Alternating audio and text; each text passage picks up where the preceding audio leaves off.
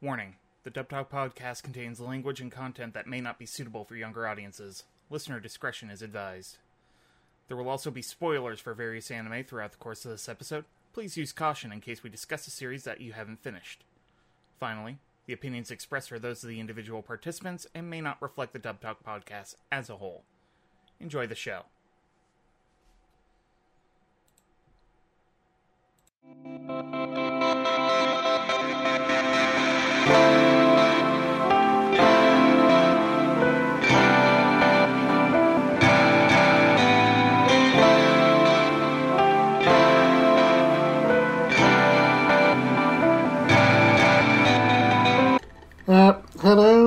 Welcome to Dub Talk, where a group of nerds get together to talk about the latest and greatest in anime dubs, or at least that would usually be the case. But uh, as, uh but this time uh, we're going back in time slightly for a classic episode. When I say back in time, I mean to the good old year of 2012. Oh my god. You know, I was It's playing the end 2020. of the world till it wasn't. And I feel fine. I don't. My tummy hurts. And I'm sick, so. You know, I played 20 questions with some people guessing what show I was watching, and I said I was watching a 10 year old show that had fun uses of corpses. Do you want to know that somebody guessed Fruits Basket on me? Uh, the internet is a fun It place. took them 40 minutes to figure out it was this show. so the good old year of 2012, say. uh, yeah, Thanks, Obama. uh, yeah, uh, yeah. So if you couldn't tell, uh, yeah. So uh, I'm Jet, and uh, if you couldn't tell uh, by the by the uh, voices uh, gathered around me, it's a Team Grimgar reunion for the first time in uh, quite a while. So uh, So. Yeah. So I believe the the way this is going to work is tonight you are the officer and we are your inf- How's it work? Enforcer? You're the enforcer and the three of us are the hunting dogs? yeah, Yeah. we're Tonight we're engaging in pet play with Jet as the master. Oh my god. yeah. So I guess that's gonna be the turn. So like I said before, All right, Andrew, bend it, spread, and taking a breath. I've got the plug sale ready to go. all right. Uh, so like, When's it when's it gonna be someone else's turn? all right. So All right, which one of you other fuckers is into hand holding?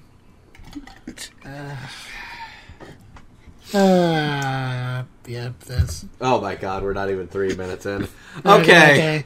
Uh, so, alright, so like I said before, I'm Jen, and I'm joined tonight by Andrew. Hi. How's it going, everybody? I've sunk into levels that have never been sunk before. Uh, Megan. I went to the Smith and Wesson gun safety school, and all I learned how to do was kill. And Patrick.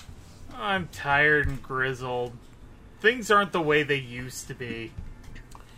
Yep. And uh, tonight, Remember the 90s? uh, Yes. Kids these ah, days. those were the times. You think the god of the isekai world we sent to sent us back not because we had saved the world, but because they were tired of the bullshit that we started? Probably. Probably. Yep.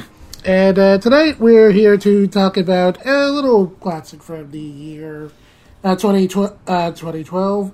Uh, so a classic that you know, classic that kind of came and went. You know, only ever had, uh, only ever came and went with one season. Just a little show uh, called Psycho-Pass. Just uh, really, you know, a little nice romance. So, are are we going? There are two ways we could play the discussion tonight. Are we calling it a one and done, or are we acknowledging that there is more? You see, I set the Dominator to I set the Dominator to read the Psycho-Pass of the other season, and they were disintegrated with one shot. Uh, yeah. Uh, so, uh, uh, we have the one season, and we have all those uh, weird fanfics that uh, we would talk about. We don't talk about those. but for the sake of tonight's discussion, this is the first and the original and the only, depending on who you ask. Yeah, yeah. I mean, depending on who you ask, there might be like a single movie, but otherwise, it's just the one season. So yeah, this has been so. I, know when it comes to classics episodes, we usually discuss a bit of our history with this, and I remember Psycho-Pass was at a time where I actually watched it where it was. I wouldn't say I, I watched it right as it came out, but it probably wasn't that old when I watched it. At least the dub was probably maybe like a year or two, and by the time I got into it, was actually kind of around the time they started that whole simuldub thing. This season was before they did the whole simuldub initiative, and then the uh, the fanfic that is season two was one of the first actual beta tests for the Funimation simuldub. Andrew, I think you're a loose cannon in that you can't make the right determination if there are more seasons of Psycho-Pass. I don't care that you have the experience. I, the new person, believe in the system writing of Uda- Ubataka. Uh, yeah. Uh, my uh, my experience with the show, uh, I actually did watch the show while there because uh, because I'm almost here. I am probably uh, the most familiar with this show's character designer, that being uh, one Akira Amano, who has done a lot of things, but uh, for shonen people, they probably know her as the author behind uh, Katekyo Hitman Reborn or Just Reborn if you're a Westerner. I'm starting to realize that that woman has an incredible skill for drawing highly detailed and attractive people. Indeed. Like I've seen like some of the other things she has designed for. Like I know they're plucky shonen lads, but like they're they're handsome boys in Reborn. But like a couple of people in Psycho-Pass and some of the other things she's done, it's like yeah, yeah, no, that's what that's that will get some fires in the loins depending on who you're into or what you're about. But yes, you and I have for sure seen Psycho-Pass. Patrick, your Before. experience? I watched the whole thing in simulcast. Um, and then, like, I bought the really good limited edition set and watched, like, five episodes of the dub before the whole storage unit thing happened, and never got back to it until now. Oh, okay. You actually haven't seen the majority of the dub Right. till now. I didn't. Okay, that's interesting. But I did watch the whole first season. Yeah, uh, good to know you have the nice set. I also have the really nice set. No, I, I don't have it anymore. It was it was in the storage unit when it got broken into. that would. Ooh, okay, that would Ah, do it. I Yeah, that. I I, mo- I mostly was watching off of Steph's standard releases, which watching old Funimation Blu-ray releases is fun because you get to see trailers of like time capsules of the time. Because this had trailers for like the Blood, the Last Sea movie, Steins Gate Part Two, and like feel like there's one other that I'm forgetting about. Oh, the Eureka 7 movie. No, not that one. The one before those. The ones before Daisato decided he hated all of us. wow. Uh, It was I, like it was like what the first AU because it seems like there's at least a couple of them now. uh, Some Anyways, I I don't know Eureka Seven. That's that's a whole other beast that none of us have the time nor capacity to deal with right now. So here's my experience with Psycho-Pass. It was years and years of people going, Megan, I'm surprised you've never watched this show. This seems like something you would watch. So I agreed to watch the show, not because of who wrote it, not because of the story, but because these fuckers wanted to determine which dude or woman I wanted to bone the hardest. We couldn't deny it was at least a contributing factor. It was 85% of the factor. we did it for science. we did it for science. So, just before we get into that, gentlemen, please propose the character that you all think I would find the most attractive. Not who I think would be the best character, but the most attractive character. I went into this uh, betting pool thinking it was either going to be Nobuchika Ginoza or Yayoi Kunizuka? So that's Andrew. Yeah, yeah, those are also my two bets. Patrick? Um, I'm gonna be the wild card here. I'm I'm gonna say Masaoka. Mm. Okay. Anyway, Jet, please host and get us started before we go up more off rail and get sent back to the Isekai land. I can't go back to prison. Yeah, uh, so if you haven't seen Takamatsu before, uh, going by the description from Anime Planet, I would have gone for the one for A&N, but it's actually, like, pretty bad. Uh, Yeah, sometimes you either just do the back of the box or you find Yeah. somewhere else. uh, in the future, a system called Sibyl presides over the country and provides order to every facet of life. It dictates which job field citizens can go to based on aptitude tests, and can even read each, each citizen's mental state and predict which ones are likely to commit crimes in the future. For answering exams, Akane Tsunemori is beginning her career as an inspector. A specialized police officer who works to apprehend these latent criminals and stop crimes before they happen. But not all that get caught are eliminated or jailed. Some join the police force as enforcers to, pro- to provide insight into criminal minds. And Akane is warned not to get too close to them as they're considered little more than hunting dogs. Though skeptical of this advice and Sibyl's judgment, Akane is determined to work together with her enfor- fellow enforcers to protect the peace of her city and its inhabitants. And, uh, So, yeah. Somewhere out there, Tom Cruise and the Church of Scientology are wondering, can they pull a copyright on Japan? Uh, yeah, but uh, yeah, but, yeah, basically this is just Urobuchi just like looking over at Minority Report and being like, you know what? Let me take a crack at that. so the thing that is also worth noting is at the time of the original season of Psycho-Pass, this was when the name Gen Urobuchi was fucking hot. Red hot. This was like, I think, even like just after Fate Zero, the anime had come Yeah. out. But like, bu- uh, this was probably like around the time as he was starting to get big, maybe before he really. Uh, Had he done Madoka by. Yeah, he had done Madoka. Yeah, yeah, th- this he, was he, he had done Madoka yeah, the year before. the year after Madoka. So yeah, his name was really good at this point. Hi.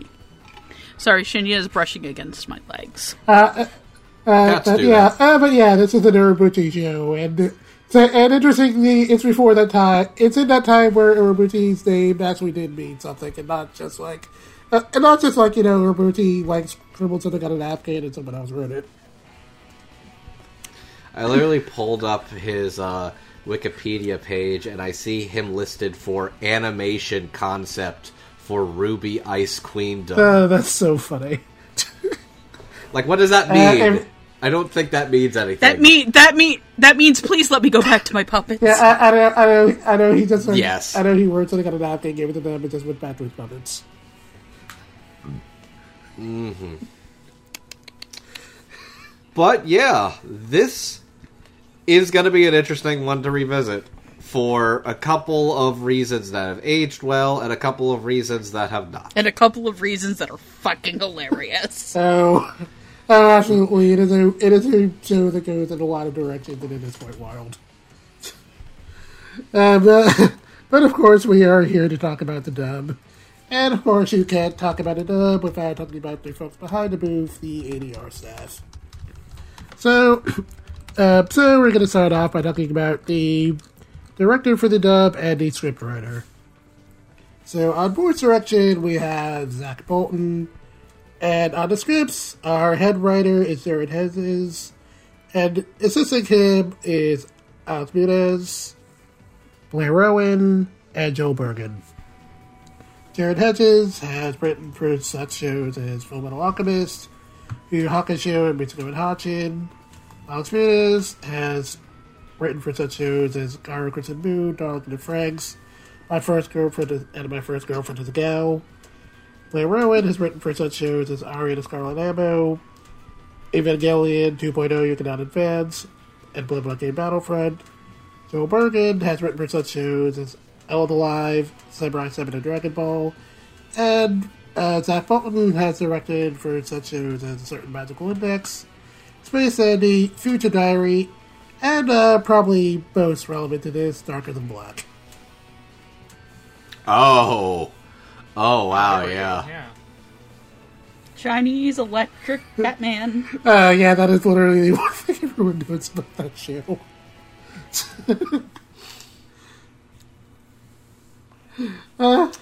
So yeah, Uh, yeah, this was definitely an interesting one to revisit, uh, especially for me in particular because uh, as a, uh, as a- uh, because I was following the dub scene even around this time, and uh, back then I was actually not a particularly big fan of Zach Bolton, oddly enough. Uh, mostly, be- uh, Really? yeah, uh, mostly because uh, I had seen the dub for uh, Future Diary, and I was uh, not particularly happy with how that one uh, turned out. So, ah, so uh, I mean, there's not a lot in Future Diary to make you happy, though. Uh, yeah, uh, yeah, yeah. This is true. Uh, obviously, my tastes were uh, very different back then. So, uh, it was it was back then. I think you were you had a more fondness for the show than you do now, and I think that did sour your expectations at that. yeah, time. um, yeah, yeah, pretty much. So, yeah, so I wasn't quite sure what to expect coming into this one, but uh, as, as, uh, but at the time, I enjoyed it more than I thought it would, and coming back to it a decade later, uh, yeah, uh, still pretty solid. Uh, direction here more or less fits the tone of the show really well.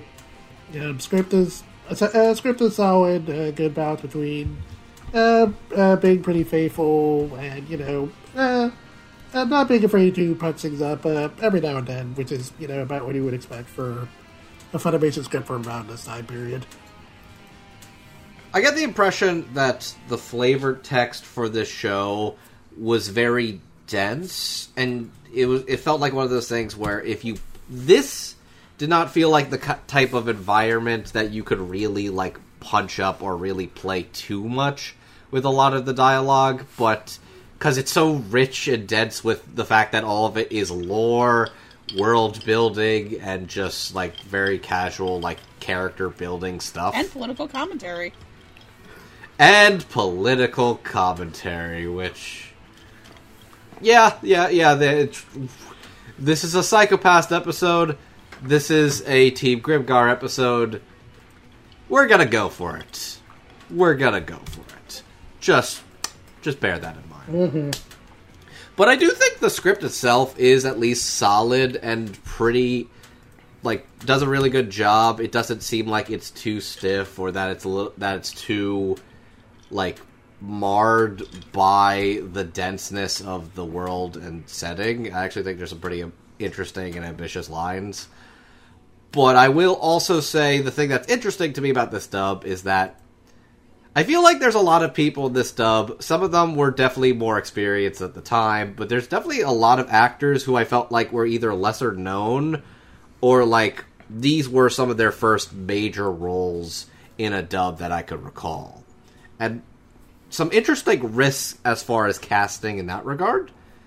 I, I think some of them were definitely a little rockier at the start than others, but I definitely say by the end of this, a lot of the people I am alluding to absolutely found their footing and kind of rocked it by the end of the show for mm. sure. honestly, coming back around to this felt kind of, in a weird way, melancholy. Because a lot of the direction and script writing is really good, but you don't really get Dallas dubs like these anymore. It doesn't feel like, where it's just. This was before the era of the neck beard. And that was kind of, in my opinion, one of the things that started to turn the script writing of Funimation and later Crunchyroll into, like, I don't want to say bad, but Definitely playing it a little more Right. A little more leashed. Okay. I I would also say I this is this is also the era prior to the simuldub era Yeah. itself. So this wasn't a guess the original show as it's going along. They had every context. They had all the ability to allude to things that were coming or going to happen that is a detractor that some original dubs original series and dubs don't always get that luxury. and it there's a consistency to it that you really kind of don't notice when you listen to like newer Dallas area dubs. You don't really notice it's missing until you go back to some of the older ones. Like it's it's really impressive the consistency of the Psycho-Pass dub when you consider that there are four scriptwriters, but at the same time there is a single It all feels like it has the same yeah single voice. credited director. You could almost say that it is a uh, a consensus of minds coming together. You to stop make that. One unified You stop that. hive mind. uh, so- uh, funny. That's not even where I was going to go. I was going to make. I was going to lose something much more serious. I was going to say this is why it's important to have writers' rooms. Ooh, There we go. ooh, ooh, Jet! I love it when you're one, such man. a I love it.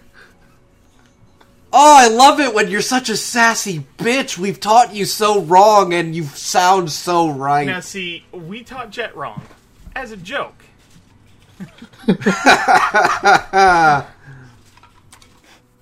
That's a lot of nuts. Do you want? That's a lot of nuts. Do you want fries? That'll be two dollars. no, I agree that there should be a writer's room back, but I'm also not going to 100% blame a company for taking a safe option when there are people who are willing to dox people because they're mad about something they don't understand. Uh, uh, No, oh, no, oh, no, I dude, get like, that. Uh, oh yeah, Discord. So Discord's writers certainly got way worse, and I do not blame people for Yeah, being like- and and even then as some, the person who hasn't seen the show before at all like i'll agree 100% that the dialogue writing in this is really well because i i'm gonna be 100% frank with you. A lot of people like to hype up Psycho-Pass as this very like serious look at like technology and stuff and i'll admit that i laughed at things i shouldn't have fucking laughed at in this show. Um I get the impression that if this was just hyper serious, oh it would have I don't think it would have failed worked. show. I'll, I'll be real with you. Shinya, you fucking goblin! Don't you dare touch my Blu-rays, you little asshole. Um. No, but like, I think the thing that really works for the writing is, like you guys said, like the fact that there were four people who worked on this that clearly understood what they were working with. And I do 100% agree that writers' rooms should at least be brought back in some capacity. Hi. If you let me pick you up, I'll put you outside, but you're not going to do that because you're being a little dick. I'm sorry. She's toddlers. Um except for she's furry and has four legs. They're babies. They're babies. They're always babies. Yeah. Always will be. This baby Anyways, needs saying? this baby also needs to accept that she has a stepfather. And stop ignoring him when he comes over. That's right, I'm on the phone with your dad, Shinya.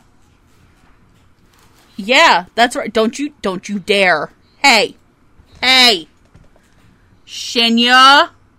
Shinya Paragi, you don't do that. I'm gonna use your legal fucking name.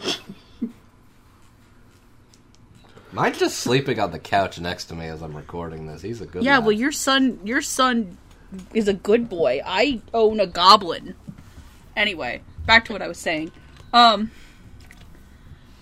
where was I? Yeah, yes, pro writers room. I really did like the writing of this. Uh, but for me, the thing that really stood out is actually a lot of the acting work in this show. In that, for as absurd as some situations are that are going on in this, this felt like a livable world.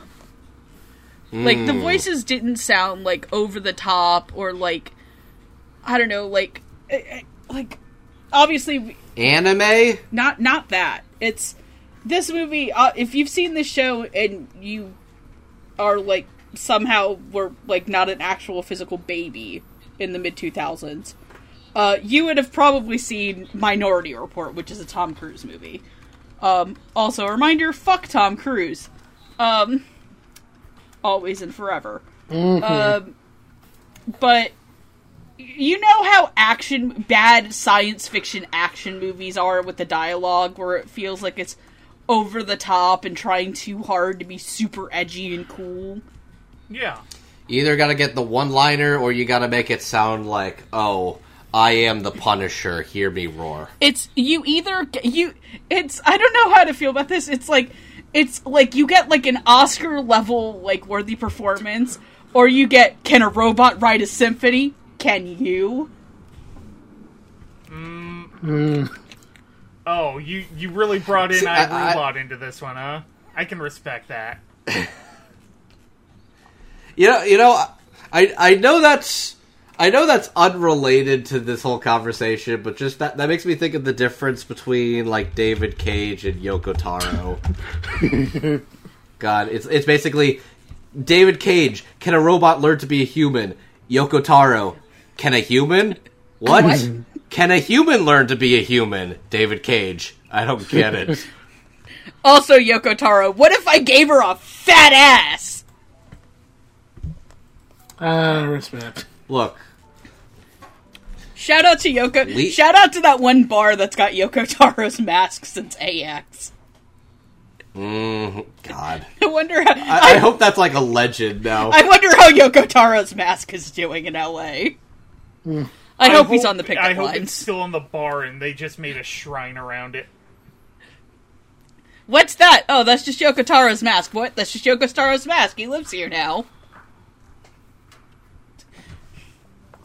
But like, it- but you know what I mean. It's like the difference between I don't know having. Uh, I'm trying to think of a good Oscar-winning actor, and not somebody who's like known for being over the top. Um. Shit. Shit. It's Uh, like um, the difference between the Matrix or Johnny Mnemonic and the Lawnmower Man. They're I- all I- referenced in this show. I know it's not necessary. I know it's not necessarily Oscar, but my brain comes back to Wesley Snipes in Blade. I was gonna say it's the difference between an Oscar-winning actor or having all your sci-fi screamed out by Jean-Claude Van Damme. oh God! His psychopath level levels just Jean-Claude Van Damme psychopaths. Uh, But like, I really liked a lot of the hi. Uh, I really liked a lot of the acting in this. Um, definitely, definitely would say that in terms of the age-old sexy man voicing, uh, I think there are some pretty sexy, sexy voices for uh, for the adult version of Light versus L. Let's be real. Ellen Light is like sparkling shi- sparkling wine. Kogami and Makishima is like drinking box wine. Fine wine is being a Will Hannibal shipper. Yeah. okay, I was like, "Where's the Where's the third one?" Yep. Anyway, That- I'm done. Well, well played. Well played. Anyways, Dub and all right. Zach and his crew did a damn good Bring job. back writers' rooms, Crunchyroll. uh, Bring back a uh, yeah, of uh, in general, writers' rooms are good. Uh, just in general, that's a thing Hollywood to just be doing. You know, right writers' now. rooms instead of the mini rooms. Dun dun dun. WGA. By the way, it's it's no longer it's no longer summer, but boy, this hu- this labor summer's been fucking hot. We've gone from hot labor summer to pumpkin spice labor. Ooh, that's a good one. Ah, that's good. Ooh, it's gonna smell good in the morning. Ahem, Mr. Iger, open up your doors or we're going to play spooky, scary skeletons on repeat until you come out and agree to a deal. This is a promise and a threat. As sung by Ron Our- Perlman. Ah, God bless him. All right, uh, so I guess with that, we're going to start moving on to characters. So if Ron Perlman played anybody in this uh, ser- in a live action Psycho-Pass, who would it be, and why is it Masaoka? Oh, you're not. Damn wrong. it! Oh, Fuck, that's a good choice. Oh, yeah, you're not wrong. I was. I literally was. I was making the bit in my head, and I was like, "Oh no, shit! I actually want Ron Perlman as No, Buck Ron Nelson. Perlman as the lesbian schoolgirl. Oh, okay. no, that should be Aubrey Plaza. Yeah. I guess that's as good as segue. yeah, any. but, so, so we're going to go to our first cast of characters. So first up, we're going to be talking about uh, some Didn't you miss this? Didn't you all fucking miss this? Uh, truly. So we're going to be talking about some of the uh, villains of the week for the first half of the show, alongside uh, uh, alongside one of uh, uh, alongside a character who is essentially just Makishima's right hand man. They- they are basically his. They're his disciples, or the little broken kids that he decided to give a knife to and says, "Have fun, sport." Ah, pretty much. Uh, so we have uh, Masatake Mito, Rikako Oryo, Toyohisa Senguji, and man, man, the way they pronounce this in the dub, it's just I, I think it's Cho. It's supposed to be Joe Gusan, but the way they say it in the dub, it almost sounds French, like Che Gusan. Which I guess is fitting considering who plays him, but we'll get Yep. to that. Uh, so, so, uh, uh, so is the culprit of uh, the of the uh, case and episodes. I believe it's like four and five. It's as let, let, let's call him what he really is the VTuber it's, killer. it's, uh, yeah, uh, yeah, basically, yeah. So, uh, yeah, basically, his whole thing is like going around like stealing people's online avatars and, and impersonating them better than they can because you know that's what real fans do. But it's a you know totally not a relevant thing in uh, Hero Lord 2023. Yeah, I gotta say, of all the things I had forgotten about in the original Psycho-Pass, this was something I had forgotten about, and it has somehow gotten more depressingly relevant. So this is what happens when your Oshi graduates. Oh, fucking a. Uh, uh, continuing, uh, uh, Rikako Oryo is a uh, high school artist who uh, gets inv- uh, who gets involved with Makishima and uh, so, and uh, so, and uh, so, and uh, her style of art is uh, you know just uh, going around making her classmates into sculptures, you know, as you do. Salvador Daliing her classmates in more way than one. Y- yeah, that's that whole arc is a lot. Yeah, and then you have uh, Toyohisa Senguji, who is a look basically he's just a hunter from like the world's. But he's just, he's just a hunter He's from a, the most Dangerous. he's a Doctor game. Who villain. Yeah, pretty much. He's a do- he's a Doctor Who villain who also had a But I think who he's- also had a bone to pick. Yeah, I, I don't know. I know. He, I know. He's just looked at hunting the most dangerous games. Just with that's me. And you know what? Yeah, they're all int- they are all interesting and provide different things to the series. including the world's most eccentric bong. Yeah, yeah, and then Okay, so who plays uh, these uh, characters? uh, so uh, one, one last one, and then as we mentioned before, uh, Tengen Song is basically just uh, Makashima's uh, right hand man. He's also as a, uh, he's also a uh, professional hacker, so he helps out with a lot of the technical stuff.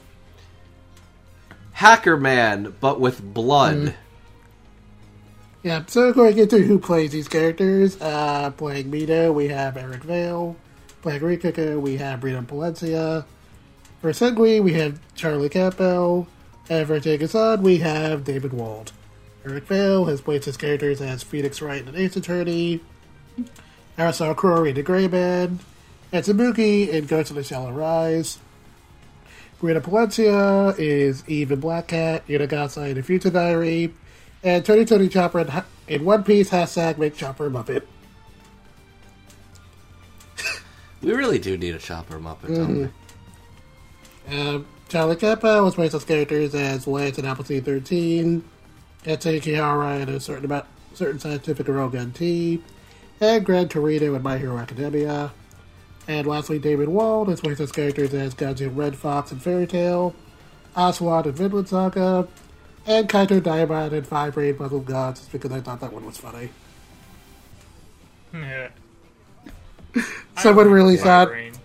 yeah, someone really thought, let's make David Wald a plucky show the protagonist. You know, You know what? I'm not mad. why not? Yeah, it's really hard to be mad about that one. Mm.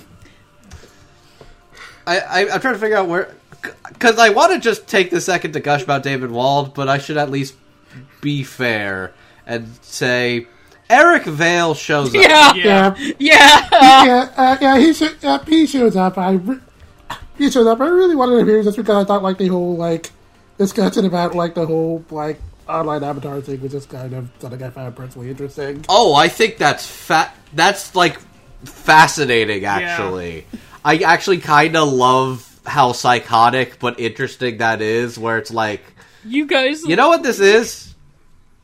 This is what happened to uh, Kiz- Kizuna AI. Because I don't know a lot about VTubers, but I know a lot of people who are really about VTubers, and they have told me that Kizuna AI is effectively a sellout fucking hack. Because it's basically it has been a different person from the original for a while now, and everybody knows and kind of turned on them because of that very reason.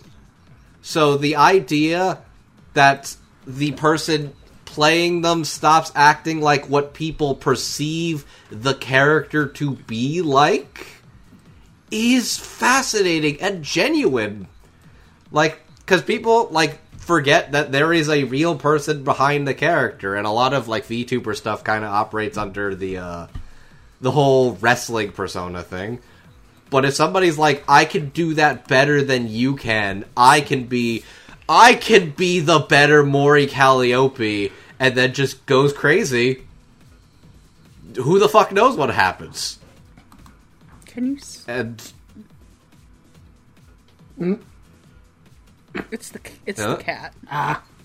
oh, Cat's still doing his thing. But no, I actually do find that whole story surprisingly poignant and more depressingly relevant.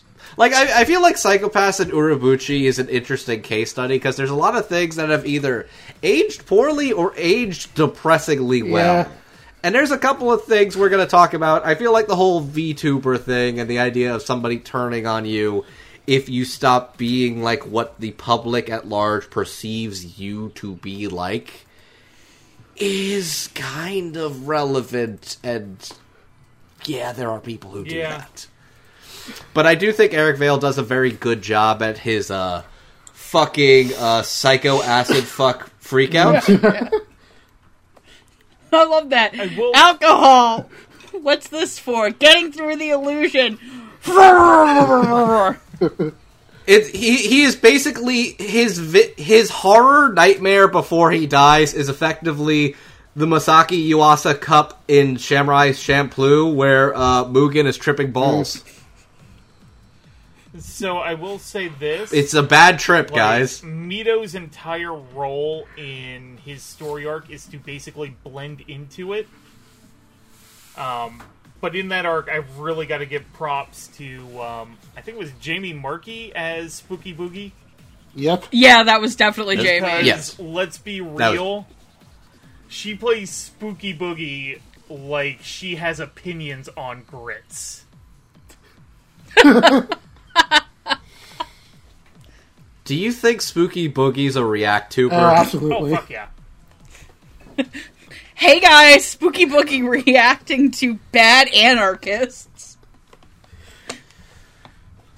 Do you do you think in the Psycho-Pass world there's anything as bad as like somebody's persona being like in defense of child labor? Oh, there's definitely someone. Oh, I'm sure.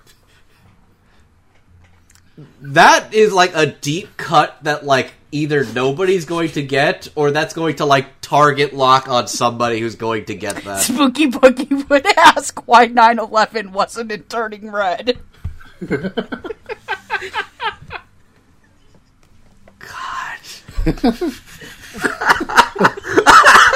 There we go. We got him, Fuck. ladies and uh. gentlemen. Oh. we got him. Mm. It's like I was thinking about this before we started, and it was like, but I have to save it for when we talk about Makishima personally.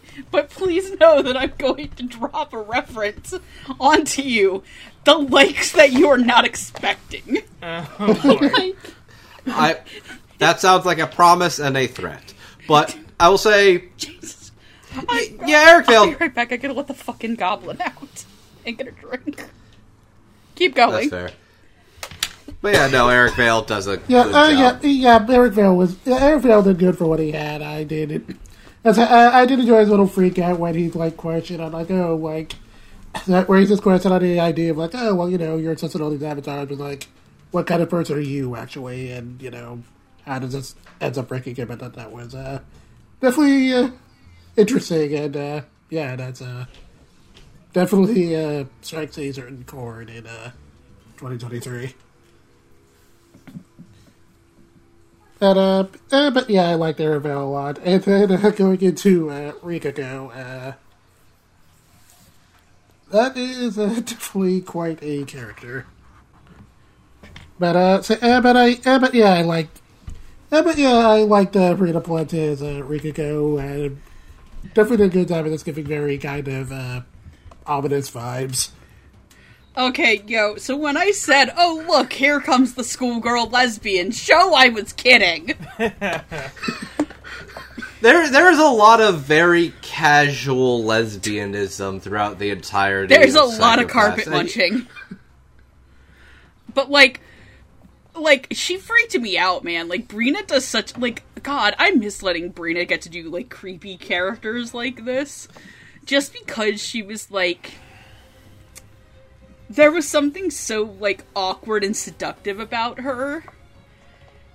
But also, Oh, she she is a whole. She is completely going at this like she's a siren. Mm-hmm. But man, is her deviant art terrible.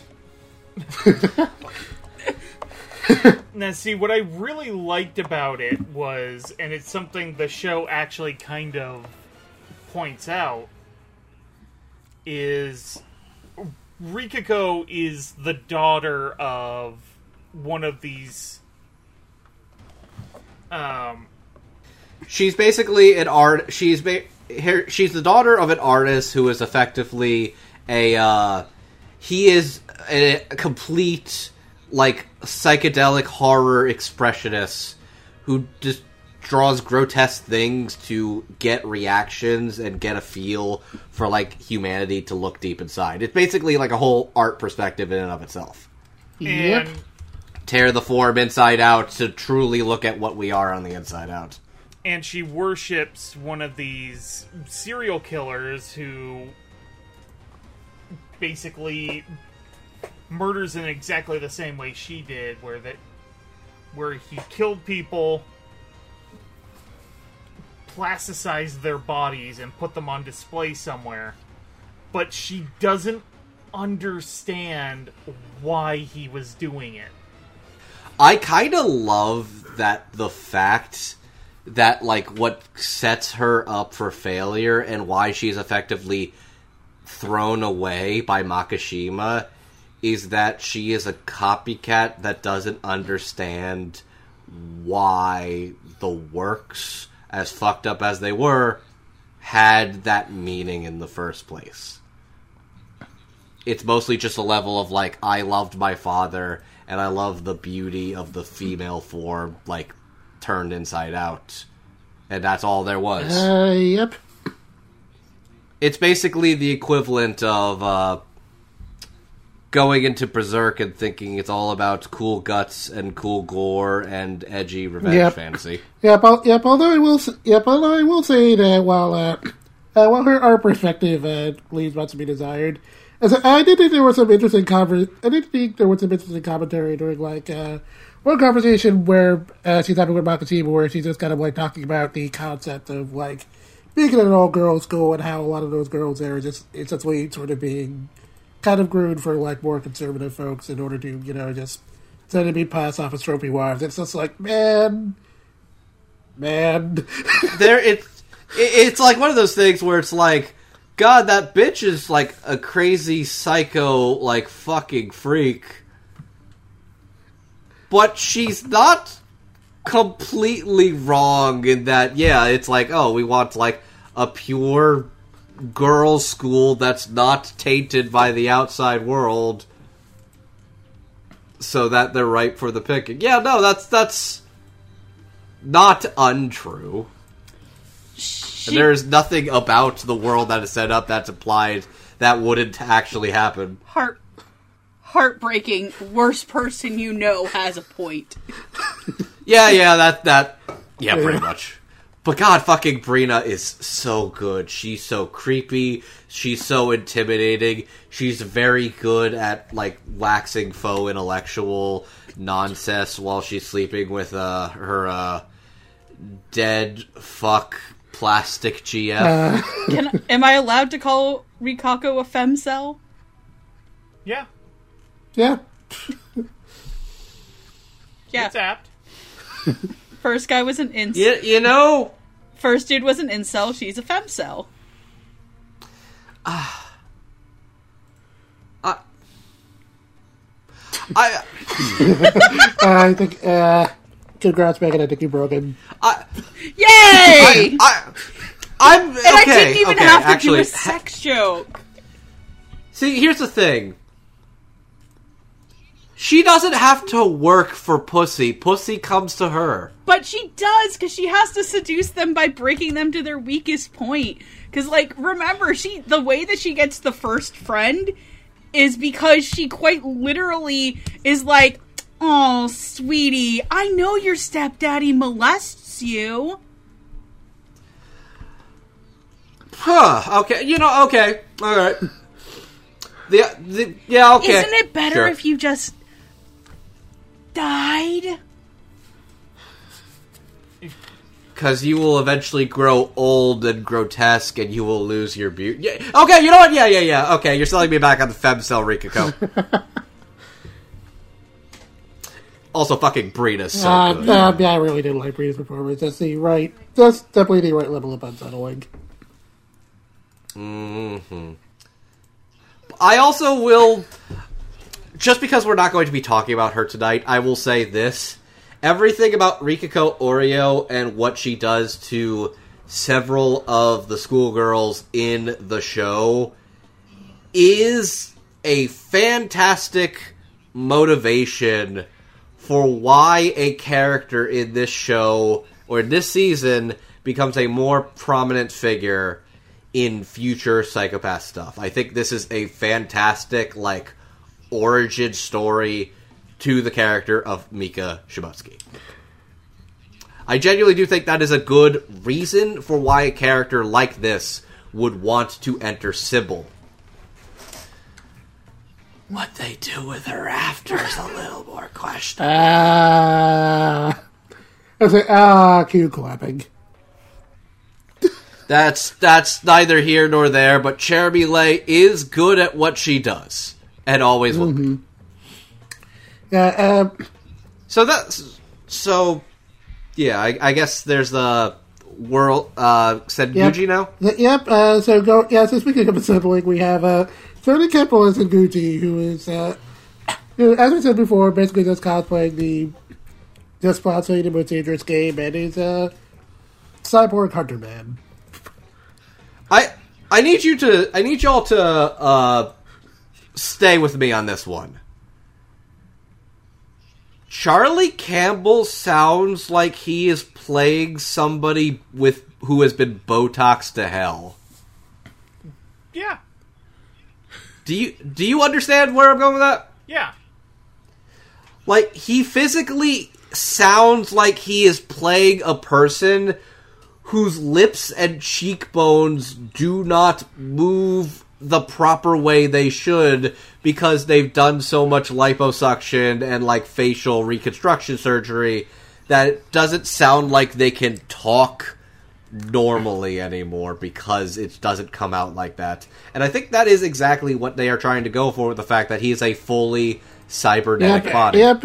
Yep. He's the dude who's just like really, truly convinced he's going to live forever. Weird comparison here, but um, oh shit, what's the name of the actor? Um, um, um, um, um, um uh, Kingpin.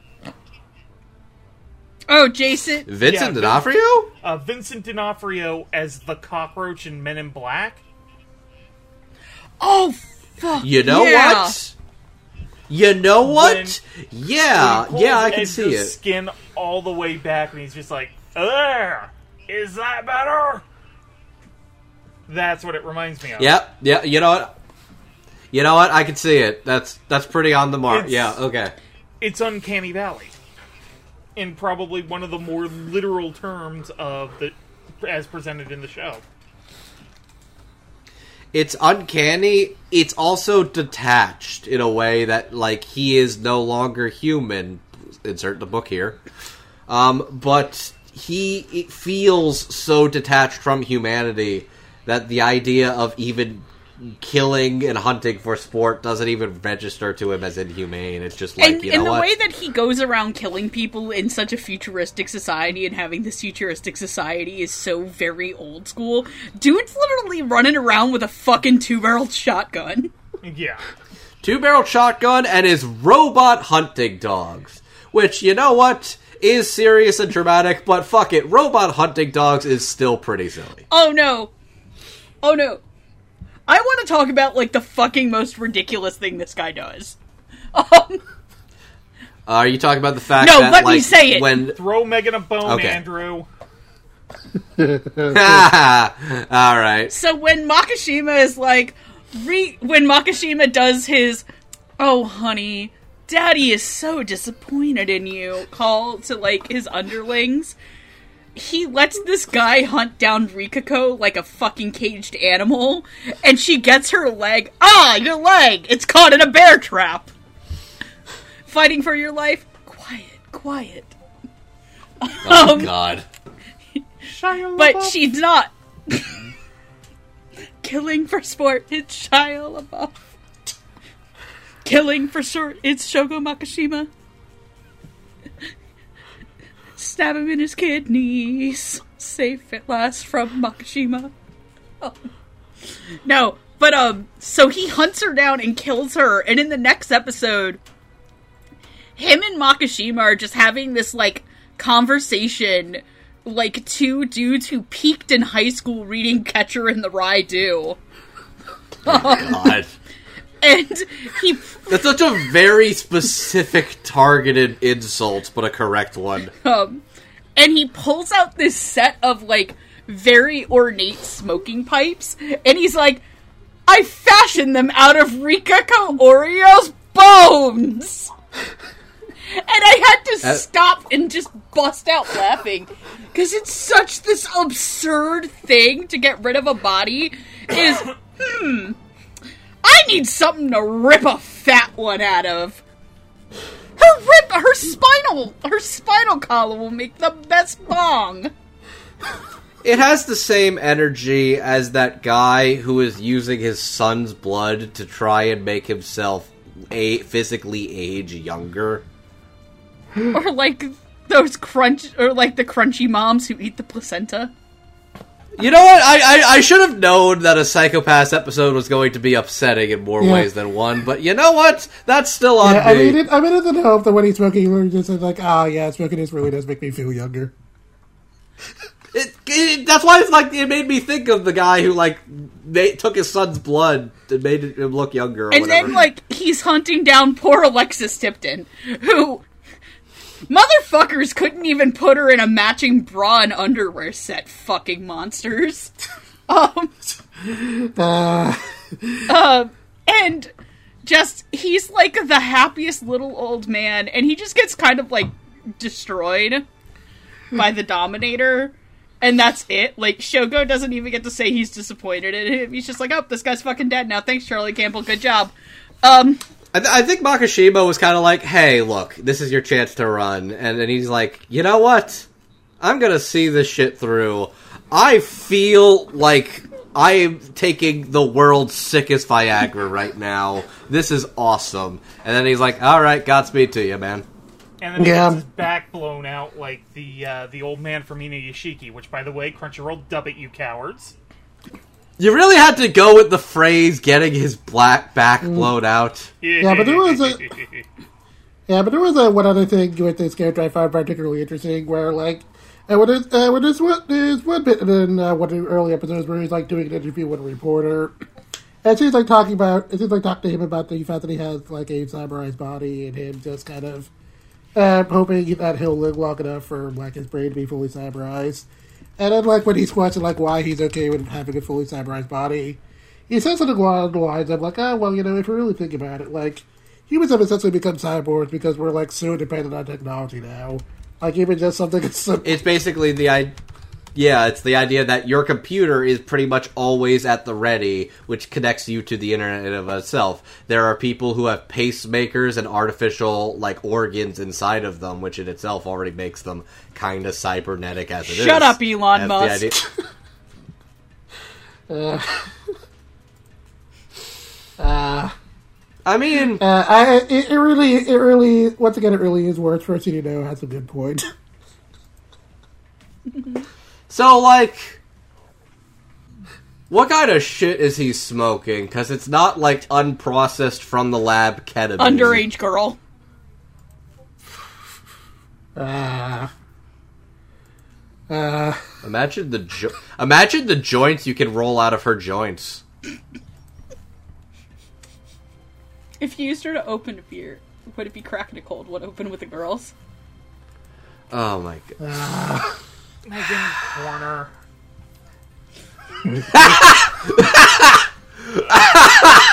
Oh, oh man. This is horseshit. Oh. Ooh. Been betrayed by my own my own boyfriend. I almost said I've been betrayed by my own husband.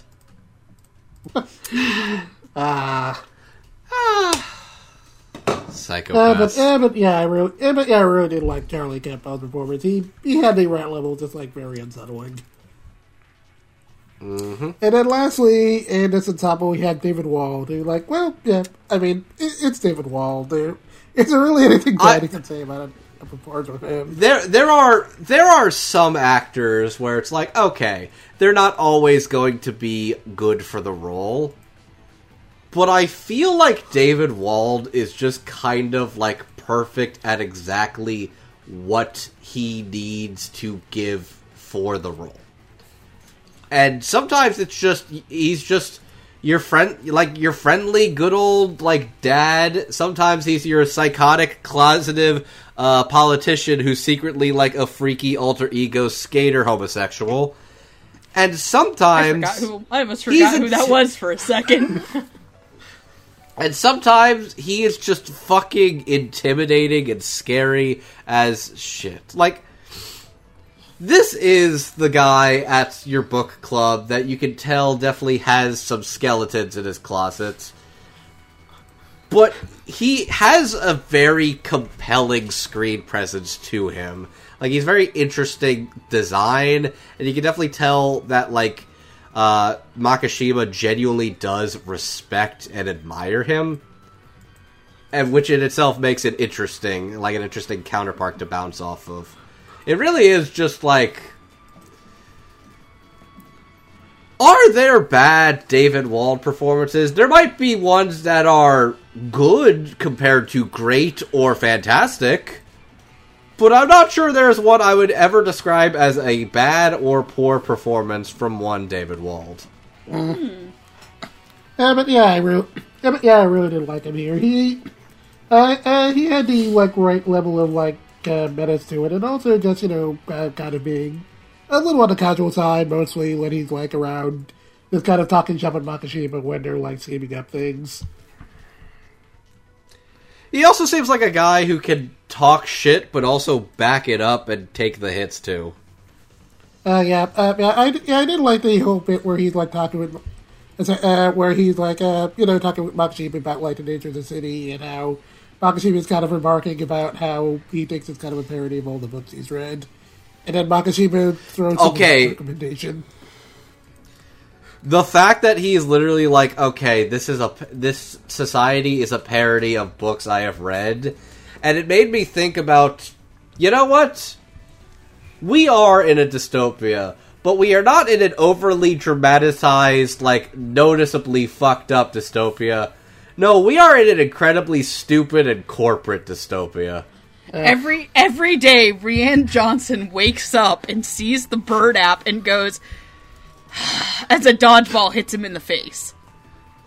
Like I, as soon as I read the shit about the fact that he used Tesla money to build a fucking glass house, and it's like, what the fuck is parody anymore?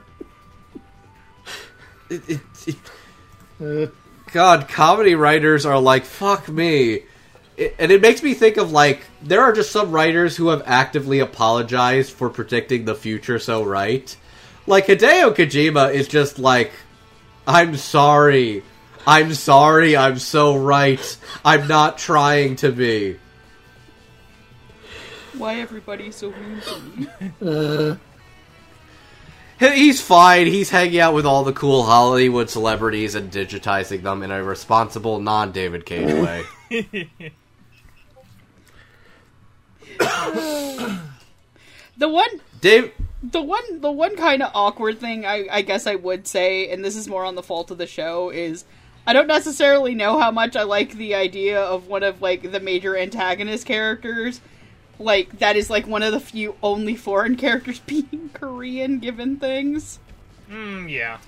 I get, I get that is a fair thing. I at least get the impression that that in itself did play some parts to being rejected by the society in and of itself. But I can at least say that this season in itself doesn't seem to go too far into it. It's mostly just kind of like a neat little, oh yeah, no, this guy's a, a foreigner who felt ostracized and then wanted to turn turn society on its head. Uh, yeah, cause, yeah, because one, yeah, because one aspect that isn't like brought up heavily, but is just something that is kind of interesting about the way society works in its universe. Is that, is that apparently like the future, the future in which it takes place in is that like Japan has kind of gone back to being like very isolationist. So like there aren't a whole lot of foreigners in the country now. So basically, they told Matthew Perry to suck a dick. That's a very specific reference. Yep. Is it though? It's just Yeah. history of the world and of Yep. Japan. Uh, so, yeah, so with that in mind, you can kind of see how this guy would feel very out of place, and that really does come across in uh, David Wald's performance. I feel. I also love the fact that he's just filming the truth of this and is like, "Oh man, this shit's gonna go on World Star." Oh man, this is gonna go over so well on Reddit. Uh, he, uh, he was so close. And then the brain machine Eh. came and yelled at him. it really is kind of funny that you could just say that a lot of the antagonists in this are very much redditors and then i joked and then literally in episode 19 there is a form that is literally people scorned and like faux intellectuals who are like hey if you did try to overturn this society how would you do it Am I the asshole for breaking into the Ministry of Defense and trying to figure out how the Sibyl system works? I mean, kind of? hashtag brainiac Uh, was there anything you wanted to add, Patrick? Ah, no, it's David Wald. David Wald do good. All right, I very much do like that this was a mix of kind of his older voice and his more younger sounding voice, so there's that. Uh, uh, uh, yeah. So, uh, yeah, with like a good kind of mid-range David Wald. But uh, yeah, uh, but yeah, I thought all I thought all four of these actors did a pretty good job for their characters, and all the, and I thought all of them kind of had like some pretty interesting commentary with like what they represented. And uh, with that, we can uh, start moving on into some of our major characters. Uh, going into uh, the members of the WMPSD with our enforcers and inspectors. So we have uh, Nobuchika Ginoza, Tomomi Masaoka, Shusei Kagari, Shion Karanomori, Yayoi Kunizuka, Joshu Kasei, and the Dominator for uh, reasons we're about to get to in a moment. Mm-hmm. Uh, so, uh, so Ginoza is, uh, so Ginoza is uh, the other inspector in the Akane division, and uh, he, uh, he, he kind of has a second opinions about all the time. He's, he's a very, just got a very stern guy. He doesn't have a stick up his ass. He has a redwood tree. He's got a lot of he's got a lot to prove with not a lot to show for it. Uh, his al- also his character arc can be summed up uh, by uh, the third movie in a very influential uh, spy movie trilogy. Daddy, Daddy wasn't there to take me to the fair.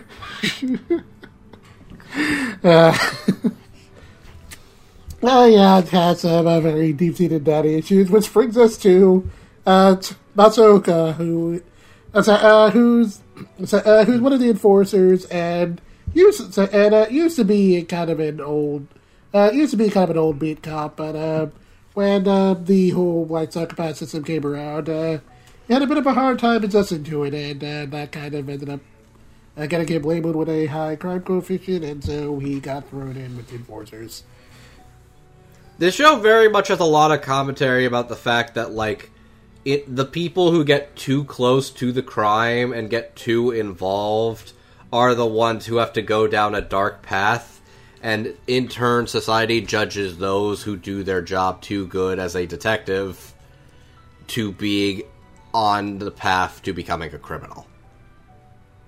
Despite the dependence that they all have on them. Yeah, it it really is very much a. Uh, we are desperate to have your labor, but we will dehumanize you in a way that makes you necessary. Uh, continuing, uh, uh, continuing Kagari is another enforcer who was uh, uh, who basically uh, got flagged by the system when he was actually like a child, and uh, has basically been stuck working as an enforcer ever since. So, Yeah, that would that would kind of mess you up if you're starting as an enforcer as you are a literal teenager. uh, yeah, yeah. So he acts very casual, but he's like uh, very clearly bitter about his circumstances. He's bitter, but he is probably like the closest to being like okay with being a domesticated dog, mostly just because he didn't know what it was like to be on the outside. Most of his life has just always been being the dog reporting to another master. That's why he dies first. He dies first, yes. Uh, you do. And uh, so, and then uh, so, and then uh, Shion, so and then Shion is basically just our resident tech person. Uh, doesn't have quite as much. And absolute chaotic bisexual. Oh, bisexual. absolutely.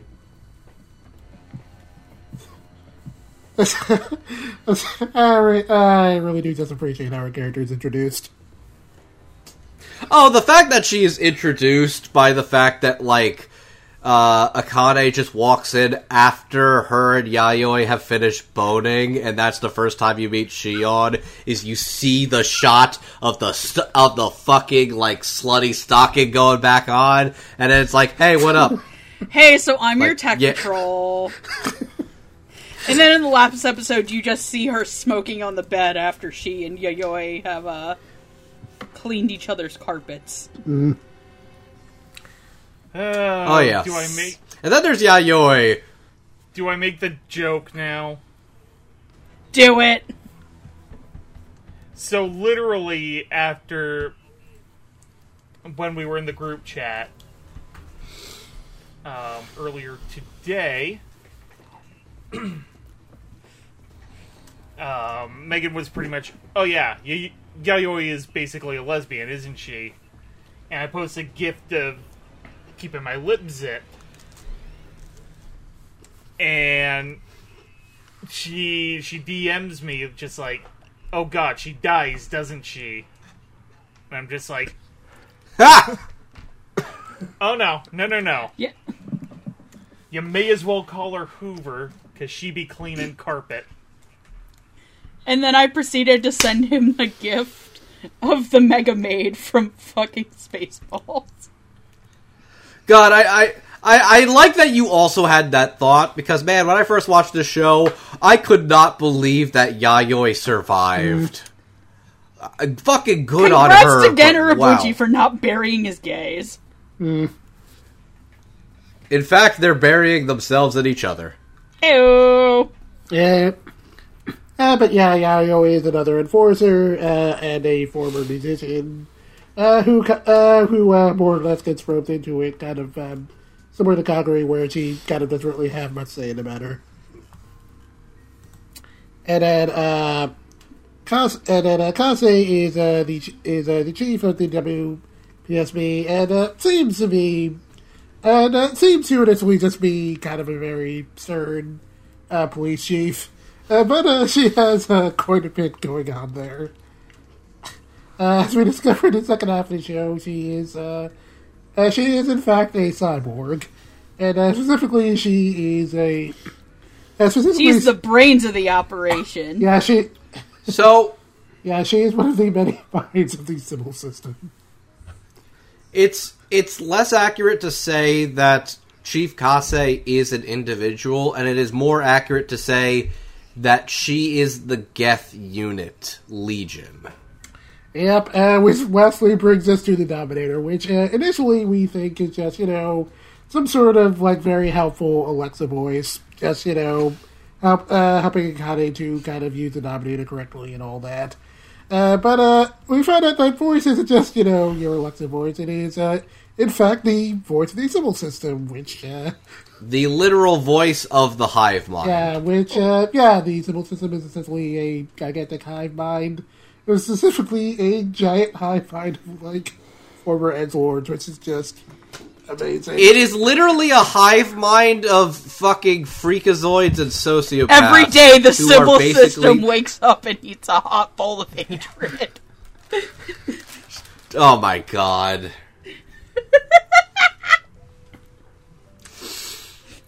so The yeah, Sibyl um, system is behind the push. so yeah, there's a lot going on here. Let's go yeah, into so it. I'm gonna get to who plays these characters. Uh, for Ginoza, we have Jesse James Grelle. For Masaoka, we have Jason Douglas. For Kagari, we have Scott Freeman. For Kanamura, we have Lydia Mackay. For Yayoi, we have Lindsay Seidel. For Kase, we have Linda Leonhard. And for the Dominator, we have Stephanie Young. Uh, Jesse James has played such characters as Wolfgang Mittermeier in Wednesday the Galactic Heroes and Orteza, Faft in Blood Blockade Battlefront, and Armin Arlert in Attack on Titan. Uh, Jason Douglas has played such characters as Swords in Vinland Saga, Masami in After the Rain, and Beerus in Dragon Ball Super.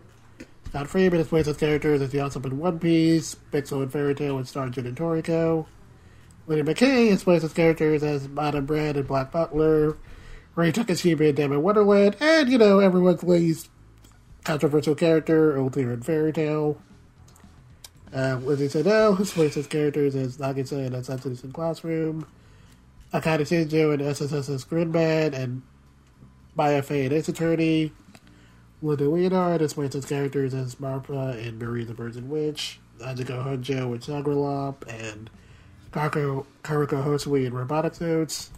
And lastly, Stephanie Young has played his characters as Nico Robin in One Piece, Claire and Claymore, and uh, most relevant to this conversation, and pretty much the reason I'm sure she got cast in here, uh, Juiz in Eden of the East. Yeah, I can see it. Uh, yeah, I really, I really love how Eden of the East and this essentially do have the same twist, but just in kind of fundamentally different ways. So when I came into this show, I did not expect my favorite character to be the emotional support boomer. um, I love Masaoka. I love him so much. I'm so mad that he fucking dies. Uh, yeah, I feel like you could probably just talk about He, him the boomer end went boom. The boomer went. Bo- oh my god. He got blown up for his son. What a good dad. Mm. Like, I I love him because he is just like the most like fucking old man of the group besides Ko- uh, Kogami, who is also like a sixty year old dude and a twenty man a twenty year old sausage. And all he wants to do is go back to the old ways, and he kind of hates the Sibyl system took like everything away from him about how to be a detective. But what was worse was like you can tell that the biggest thing that it did was took him away from his son, who, who like it is the worst held twist in this entire show that uh Ginoza is Masaoka's son. Like, it is such a bad secret because there's a there's a really great part where um Ginoza is talking to Kase and they're talking about how uh, latent criminal being a latent criminal can't be passed down genetically yet or they don't know it which is an actual thing that some people think like serial killers with kids can pass on their like serial killerness to their kids but like there's just this genuine attempt to reach out by Masaoka that just keeps getting brushed off by Jesse James Grelle's Ginoza that feels so natural and so much like a a a cat's cradle situation Oh, 100%. and Jason Douglas having both the the scruffy old man who doesn't understand shit but also the the dad trying to reconnect with his son is so good. And I genuinely love the part where uh they're going to fight the VTubers. And and he's got the alcohol bottle and he's like I'm going to need this for this. And and and um and then he gets a lighter. yeah, and Tsunemori, who has never seen a bottle of actual alcohol in her life, is so fucking confused by this.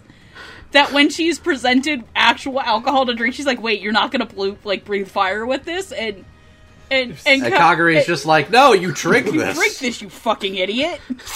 um, God, you ignorant slut. Um, but like, I I just adore Jason Douglas, and, and I love Jason Douglas as like random dads. You know, like the time where he was Sakura's dad in Cardcaptor Sakura Clear Card arc, and you know everyone's favorite dead dragon dad, Nevin. Yeah, remember that, bitches? Uh, Oh god, yeah, I actually forgot that was Jason Douglas. Yeah. uh, I'll let you guys go on because I don't want to like just talk about everybody at once and like dominate the conversation. Uh, but, uh, but yeah, I do, uh, but yeah, I do like I did like Jason Douglas as uh, Masaoka a lot. Uh, I really did like that he kind of gave off the air of the guy who's kind of like been around the block for a long time and uh, definitely kind of knows who he is, but can also be like pretty friendly. And I do kind of appreciate that he that like uh, that's a Kogami. He is probably like the one person who kind of talks down to Akane the least early on, which is something I definitely appreciate. It's very clear that he sees, like, he is a mentor that has seen the struggle, has seen the people. Like, Akane is not his first rodeo with a young rookie. But it is clear that he does he knows how to play the game now that he wants to prepare them. And he's actually it's very clear he stands up for her a lot throughout the show, even from his own kid who is sometimes a little unreasonable about His what- son is kind of an asshole. A lot. He's kind of an asshole, but it's also very clear that Ginoza himself has a lot of issues, as it's very clear that, like, the natural charisma of being a competent, like, detective is not something that comes naturally to him, and unlike his co-workers, he is afraid to fall down the hole and potentially never come back. Mm. And like his whole arc is effectively learning to come to terms with if he lets himself fall then he will actually be free which i actually think is really interesting and think that is a fun good development as the series does progress in that regard I am cringe, but I am. free. and I think Jesse is absolutely. He is cringe, but he is free. And I think Jesse, uh, she absolutely just does a great job at playing what is basically uh, Byakuya Togami as a cop. Uh, more, uh, more or less. I, I, yeah, I really do like the performance. He doesn't really. It, it's the kind of thing he excels at really well, and I really do like how wild energy that that's making. He does just come up as like incredibly snide and condescending in the workplace. but it's also clear that like there is a level of like frustration and complexity to Ginoza as a character, and also you can tell that struggle is real. That when he actually feels like he has kind of found a way to make things work, and then is outsmarted by the looming eye of Big Brother Sibyl, that yeah, it just kind of falls apart with the uh yeah no uh she's absolutely incredible and very heartbreaking at watching uh papa masaoka pass away Yeah.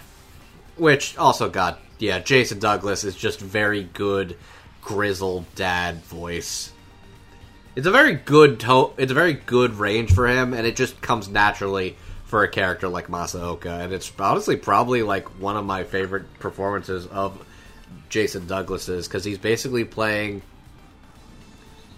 also now that i think about it fuck he does kind of i was gonna make a joke because i couldn't work it in he does kind of look like cyberpunk columbo in a way Yeah. I could see it. Just one more thing. he he's not quite as good of a wife guy as Columbo because he very much kind of did the old detective thing of uh, being a bad family man, which it feels kind of telling that to be a good cop you have to be a bad person, and to be a bad cop you have to be human. Ah. I'm just gonna take this sip of water. Patrick, what are your thoughts? Like they so Jason Douglas and Jesse had really good dynamic with one another. Um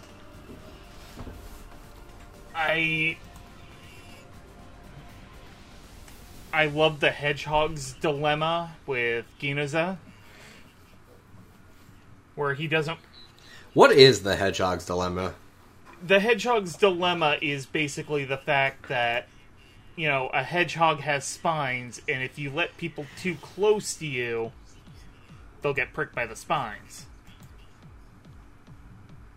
Ginoza is so hmm. thorny he can't let people get close to him because he would hurt them Yeah, see where i'm going Yeah, that's. Mm-hmm. Yeah, I see where you're going with this. Yeah, and it's But just- also, in a sense, he also doesn't want to hurt himself because he lives in a society that says if you're if you do if you even have these thoughts over a certain level, we're gonna literally throw you in a fucking institution. it does feel like that. Is, there is a level of like. You see a lot of people who don't care that, that that are either like so obsessed with. There are people. A lot of the people in this show are people who don't care if they fall, or are just kind of like medically lucky in a way that the system doesn't tip them off. And is basically just what happens when a normal person who is truly anxious about being too close at fear of winding up like his own father. And the levels of like restraints and like there there's something you said you described earlier. You described this about akane as a joke when you were starting to watch the show megan that you mentioned akane is basically the gifted kid burnt out right after right after school. That's Ginoza. Ginoza is actually the burnt out gifted kid years later who is depressed, anxious, and probably doing a lot of drugs to cope. Yes.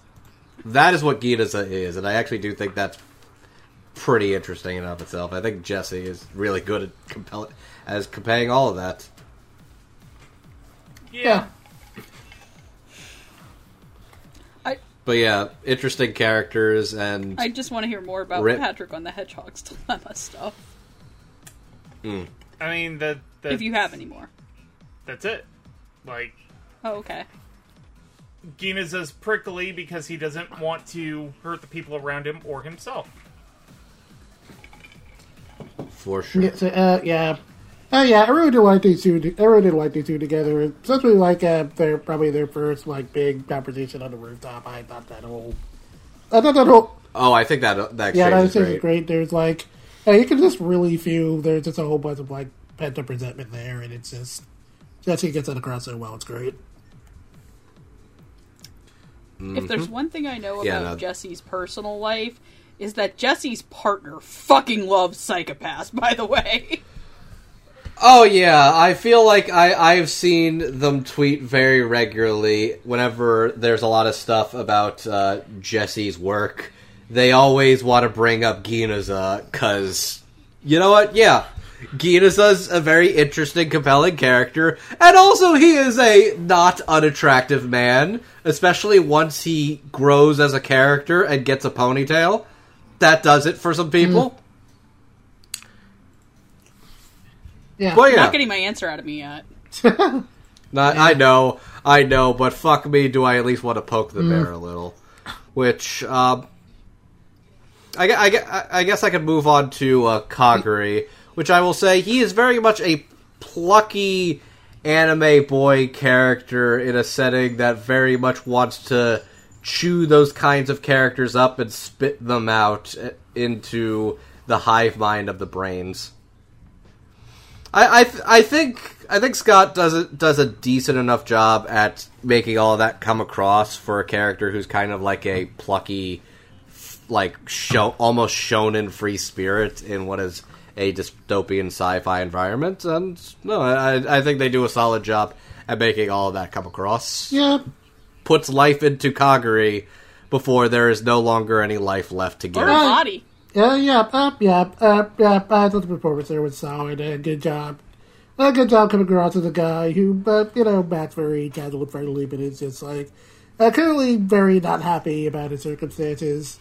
Like I, like I especially like the conversation uh, he has in episode two with Akane, where she's like, that's uh, where she's like opening up to him about like her not really being sure if he's doing for a job, and him kind of like, and him kind of like you know trying to play it off, but also kind of like a little angry that she Envious about the fact that she is a privileged bitch. Yeah, yeah, mind. it's about the fact that she has choices while he just really doesn't. He is a domesticated hunting dog that most he gets to play with all the toys he wants to, but he has no real freedom because he's stuck in the cage. Which, but it's clear the character is seen as like a, a good guy and a loyal partner, which makes it when it's like when he goes missing, they're like, why the fuck would he run off though? That doesn't make any sense. Why are we spending so much time on this? Something's going on. Mm-hmm. Yeah. But no, I think the performance is solid and very much absolutely fitting for a character like Yeah. Kagari. I just don't have much to say about it personally. Yeah, I I That's- will that's agree fair. with the performance being good, and I would just like to leave it at that. Yeah. Mm-hmm. Rip and piss Kagari. Mm-hmm. Yeah, and Yeah, at least they at least they didn't blow him up into smithereens like poor uh, David Wald's guy. He just got disintegrated. There are so many characters where it's, who just get turned into balloon chunks. Like it, it, that's some like body horror shit where it's like you get one beam and then you just become soup. Yeah, I think you Omaiwa could actually see- Shindeiru. Nani? It is very Omaiwa Shinderu, yeah. Yeah, I think you can see like uh, David Wald's guy's like spine sticking out of him when he goes. You see a little bit of his eyeball when you get his camera POV. So gay rights. yeah, yeah. I feel like we could probably talk about these two together. So gay rights is a thing. And I can't say they do a fantastic job of giving Yayoi a lot to do. They give her a whole episode, which I appreciate they give her a whole episode. That is also apparently the only episode of season 1 that Urobuchi didn't write. But you know what? I'm glad Yayoi got an episode. And I'm glad we get to learn about her uh, terrorist XGF. And the fact that she's really good at figuring. I did not know that this was the only episode Urobuchi did not himself write, which, given the whole trajectory of that episode, actually kind of tracks. Because it's just like, oh eh? yeah, I'm this anarchist musician. You might be good as a cop. Hell no! I'll give you guitar strings. Fucking sign me up. I'll never be a cop. You can get a free hot dog at Nathan's. Sign me up for the force, sir. You think I'll let I'm sorry. or not? You can get free clams at the Le- Red Lobster. Okay, good, good. This joke has been salvaged. Uh, Well but played. yeah, I did Good think work, that team. whole episode was interesting because, uh, as, uh, uh, cause as mentioned before, we as mentioned before, while she did have like the offer of guitar strings, uh, she was uh, she was uh, she was uh, honestly more or less kind of coerced into joining. Like there wasn't really much choice there. Authorized music does sound fucking lame. There though. is there is something to be said about the fact that even in that world that you can't even be an artist without the state like sanctioning you. Oh, there, there's a lot to be said about art where it's like, Because even um Rikako's dad was also a state sanctioned artist. but it's like very clear that kind of wound up biting him in the ass, and like a lot of the like I, I think about the one art critic that uh, Kogami that uh, Kogami goes to, who I'm like pretty sure was David Matranga. I don't think he actually did any crime. He's just kind of like a fucking art. He's just kind of like a hyper art aficionado who really likes tattooing himself. Yeah. I got put in jail because I have too many tattoos. Um, Put in jail because, unlike everybody else here, I got tats on my nuts. oh god, that just sounds uncomfortable. And I don't have nuts. It's the sensation of, hey, what if that specific needle is going to the most sensitive spots on your body and then rewiring it so that it looks like a cool picture? Andrew, do you secretly want your nuts tattooed? Fucking no. I'm just explaining how this seems like a guy who would be unafraid of having a tramp stamp on his balls. Uh, man, uh, well, like literally just even imagining that is like hurting me. Let's move on. Good. Good. Why, does, Um, why do I have to? All right. I have to go to the corner for making a joke, but Andrew's here talking about his nuts getting needled. I'm not talking about. Oh, Christ. All right, this this is already dela- de- derailed immensely. Okay, I was in too much psychic pain. I was in too much psychic pain to send him to the corner. Fair enough. Anyway, shall we continue to talk about the gays hmm. again? And how I can't believe Yayoi survived this show. Yeah. I I'm not sure if it's luck or if it's just they didn't really have a lot for her to do. Uh, uh, probably, uh, probably a little both. Like outside of her own Can't episode, I feel like with that. the yeah, because like outside of her own episode, I think like the biggest sport she probably has is like, so I think it's like either the last episode or the second last episode where she just kind of like has a brief conversation with Akane about how like uh, she wasn't really sure if she could trust Akane with the job at first now, and how she's kind of like toughened up over the course of the show. I'm told she does get a character arc later on, but I'm not sure if that stuff has been dubbed yet or not. Though I will say, listening to Lindsay Seidel's performance, this is just lesbian Nagisa. Straight up. Hmm. Yeah. And before anybody just says, "Oh, well, lesbian Nagisa is actually Nagisa," I will personally find you and smack you for disrespecting Nagisa from Assassination Classroom's character arc so fast.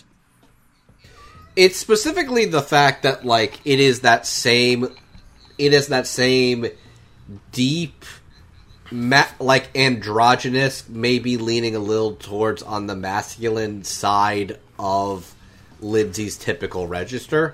That is different than like a lot of the the performances I would typically associate with her. And I think she does a really good job playing a character I don't typically hear her play hmm. And Yayoi's cool. I like her. I'm glad this funky little lesbian survived the Ura Butcher. That is genuinely an accomplishment. I mean, if the lesbian doesn't survive the Ura Butcher, she'll just become God. Or a sword. Uh, uh, Which that's true. Crunchyroll, dub Thunderbolt Fantasy, you cowards. What the wait? Oh my god, what the fuck is Thunderbolt Fantasy? A lot, Andrew. A lot. Uh, I, I I thought that was still Madoka, and then you're like, what do you mean they? Be- oh my god. uh, yeah, uh, s- uh, there's. Andrew, there's so don't you know that with at, at the end of every lesbian's life cycle, they turn into an inanimate object for their partner to use? That's just what happens. I mean, hey, that's It can be a should- car, it can be a sword, it can be a dildo. It could be a guitar, so you could work on your fingering skill, skill, sweetie. You were fine, Extra but I gotta be skinny. honest, it didn't do anything for me. Mm. The circle. Where are we going with this? Fuck Uh, me. I'm like, I like blanked, and I'm like, oh god, there's so many potential jokes here, but I don't know where I'm going with this. So let's just talk about the fact that Lydia Mackay is fucking Little great. Leonhard is good. Oh, I was going with Lydia because we hadn't talked about Lydia yet. Yeah. Oh, oh, it's oh, Oh, yeah. Lydia. Okay, yep, yep. Never mind. I read the Yeah. wrong part. Oh, eh, okay. In your defense, these three characters are lined up next to each other, and they are Lydia, Lindsay, and Linda. I can see the confusion. We need to get everybody with an L name that's a woman in the office. Look, let's just talk about the fact that in Dub Talk there is Jared, Jarrett, Jaris. Like, yeah, let's Who let's talk about the is fact that's a Jarrett? thing. Jarrett. No, I know Jarrett and Jared. Who's Jareth? That's I David think I, Bowie. I, I was confusing Jared. Uh, You know what? I appreciate the save for me, uh, buddy. I, I you know what? Yeah, yeah, okay, yeah. Well, uh, the floor is for your. Talk about our little, uh, our funky bisexual flirt. Oh, oh, you see, uh, yeah, yeah, oh yeah, Li- yeah, Liddy's a lot of fun here. like good on the show for having like a chaotic horny lesbian character or I'm sorry bisexual character who's not like completely overbearing It's very clear that she is actively not like creeping on anybody that doesn't want it. It's very much the fact that sh- like Kogami is trying to get on her good side for a favor, and she's just like, "Honey, I want you to know flattery will get you everywhere with me. What do you want?" like she If you think that I'm a, s- oh no go you think that I'm a slut for donuts, you're right. yeah it, it's Uh, Go. it's great she's like a flirt with everybody but it's also just like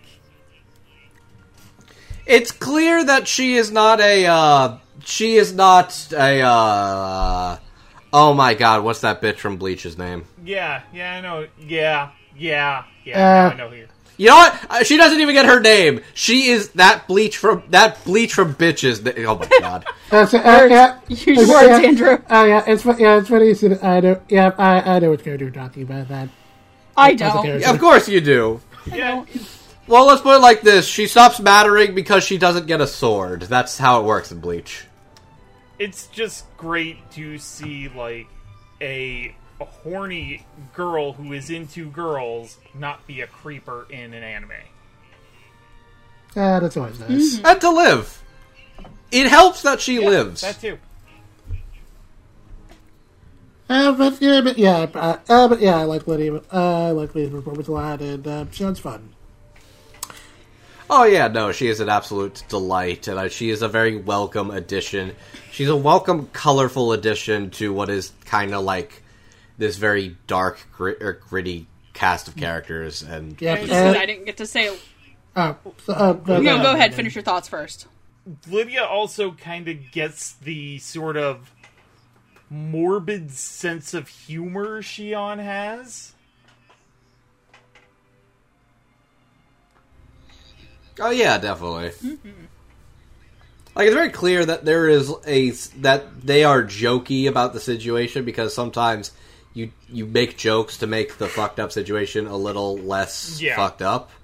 But it's definitely not like a this is not prime time and they are not like they are not going for the pun and putting the sunglasses on. It's just oh, we can make a little crack wise, and then it's going to be quiet and awkward as we continue the story, which is how it typically would go. And yeah, I think I think for sure Shion gets that particular element of it a lot. Uh, what were we going to say, Megan? yeah, I hadn't gotten to give my thoughts a lot on Lindsay Seidel's performance, and this is a performance that I'm actually not super used to her doing. And it just reminded me of like how talented she actually is. I remember earlier this year somebody told me that like oh god. Somebody said to me that she was a one-trick pony. Who the fuck? Yeah. Wow. Yeah, this is regarding to her being cast in another show that the girls are going to be talking about uh, coming up soon. But they they kind of had like they were saying like she was a one trick pony, and I was like, "Are you fucking high, my guy?" Like, no, she's super great in this, and I genuinely like that she is a little bit more masculine with her tone. Uh, especially because I don't like a lot of people said a lot of I think a lot of people really only know her more masculine tone when she is playing, you know, Nagisa from Assassination Classroom, who is a middle school boy and not an adult woman. And one of the things I usually really like about this is with a lot of female characters is when people give them more gruffer voices, not just a more p- pretty and feminine voice, but like letting their voices have more texture. Because not every cute anime girl is gonna have that cute say moe moe kun voice, even if they like and they do this with a lot of adult or tom more tomboy characters. And it doesn't always work for me vocally. So i really appreciate lindsay's uh, performance there. And just i think lydia mackay steals the show whenever she owns on screen. Just because she's just she's not hammy but it's very much she's got the big personality to ma- in her voice to match up with the character's doing and I, I very much like when she's like, Yeah, I'd sleep with you, but you're not my type. But I'm not your type. Here you go, Kogami. Because frankly, I think that Kogami sometimes has the personality of cooked rice. Um, Ooh. I I I'll, I'll give you a hint. I don't find Kogami attractive. It the personality doesn't do it for me. Oh, that's fair. Like, I get that he's hot, and I get that he you could like you know wash a load. You could grind meat You on could that. both wash your laundry and make like steak tartare on him. Yep. But we'll get to Kogami. But you're not We'll about get to that. Kogami when we get to Kogami. Um, but I really like her. And then let's talk about everyone's worst boss ever. Ah, yeah. Uh, uh, Like this woman, this woman like robot thing. I think was poor, poor, poor fucking um, poor fucking Jessie is getting getting her her character's balls yanked by this thing. Ginoza is getting hardcore gaslit Yeah. throughout the entirety of the show by Chief Kasei. Uh, yeah, I really do like his performance a lot. I'm not sure if it's I can't remember if it's the first thing I ever heard Linda in, but uh, but it's definitely but it's definitely the, It was probably the first thing I would say I heard Linda. Yeah. let yeah, but do, it, yeah, it, yeah, it's definitely the performance of her that kind of like sticks out the most to me. I I really dig it. So, uh, ju- Because I, th- I think it's that it's like strict old woman boss authoritative figure, but also it gets to be conniving and even malicious at times. Uh, yeah, yeah, there definitely is a very kind of no. Yeah, I really do watch it. There's a lot of like very no nonsense uh, going on with her total all the time, and when it gets done across really well, and and you know definitely very authoritative whenever it comes to you know dealing with characters like And whatnot. Just uh, that's a very commanding tone in her voice. That's a, uh, but, uh, but then you know when we get the whole like Sibyl reveal and so, and whenever and whenever she has an actor Sibyl, you can hear Linda kind of not going like maybe full head, but there- there's something like a bit more energy to the performance I appreciate.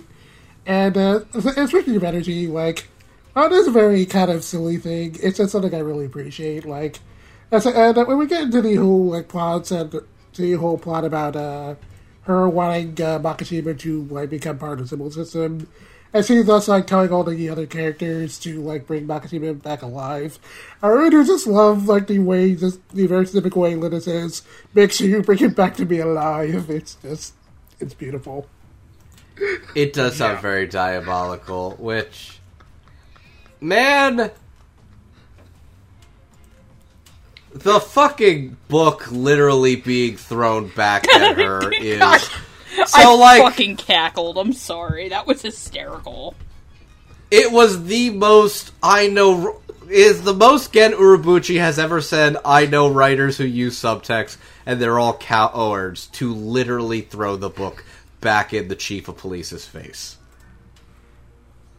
Yeah, it's like when Legion tries Legion's trying to argue with the big bad, and Legion and the big bad's like, "No, fuck you, Legion."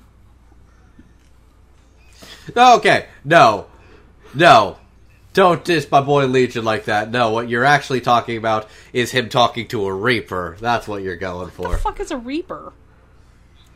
Okay, this this Mass Effect analogy is absolutely getting lost on the group right now, so I'm going to back off. I'm sorry, I never played Ass Effect.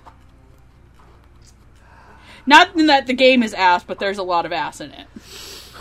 Oh no, I've seen it. I've seen parody videos from the 2010s. I remember that there was basically like machinima based Mass Effect YouTube poops, basically. My brand! Wu-Tang My boy. Oh god. Anyway. Anyways, Linda's good, but also, yeah, like it's a very distinct role because not only is it just like the tough, authoritative lady, is like, yeah, no. There is like a moment where she just straight up um, drops face and just almost kills Kogami right in front of like several of the coworkers. Just cuz. Yeah, I don't give a shit. Just cuz. Because because it's like you're getting in the way of my fucking plan. God, guys. Br- bro, you know how fucking good it's gonna feel to have that fucking psychotic redditor brain inside of us? Can I say something very cursed and you can Patrick can send me to the corner after? Fine. Go for it.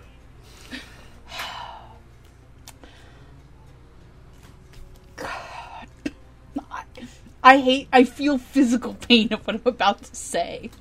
Do it. Do it. Hit me, do bitch. it. Get into it. I gotta build myself up to it. Koshi is the chief's name, right? Uh, Kasei. Okay. But guys, he just has a demon mode, and sometimes it's a little bad. I just want him to put his Neuralink into me. Ah. I I feel physical pain. Oh, lordy. We tested it on sick monkeys. Oh, oh, oh, it took me a second. I was like, oh, fuck me. Jose Oh. is just Grimes, and and Makishima is Elon, Uh, and she wants his super Oh. brain so that they can make another fucked up baby. Kasei, ah. Kasei, Kasei, stop, stop chewing on your fingers. Stop chewing on your fingers. They're bleeding. Uh, This is the most soul sucked I've ever heard the two of you.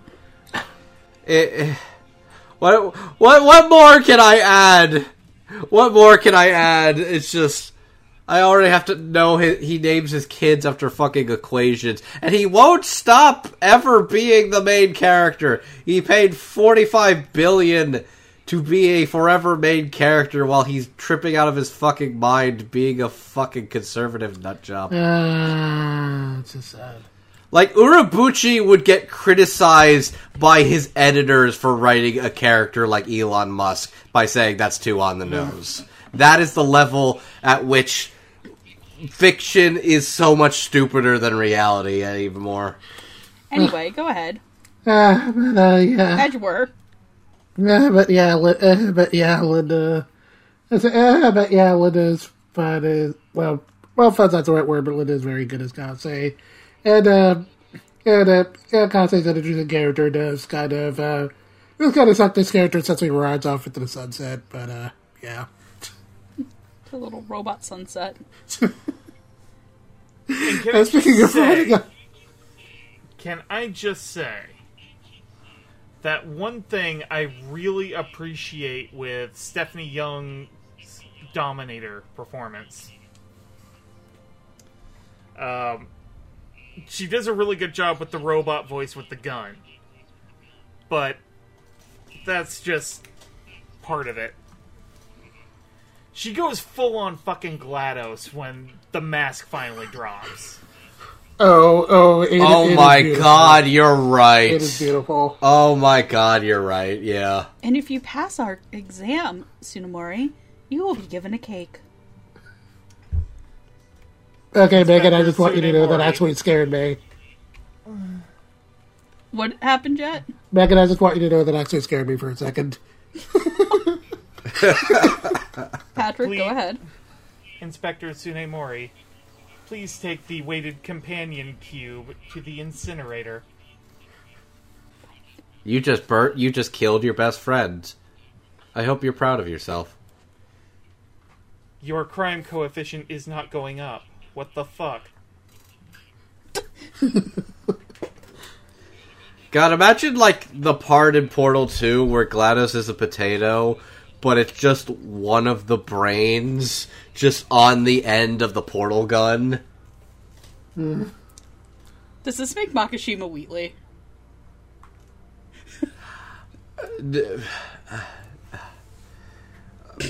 Uh, okay. There, there, there's a, the, the. Here's the thing about throwing everything at the wall to see what sticks for a fucking Dub Talk episode. Because sometimes there's just more being thrown than you can physically process has been thrown, and sometimes you just can't even anymore. Sometimes you just can't even anymore.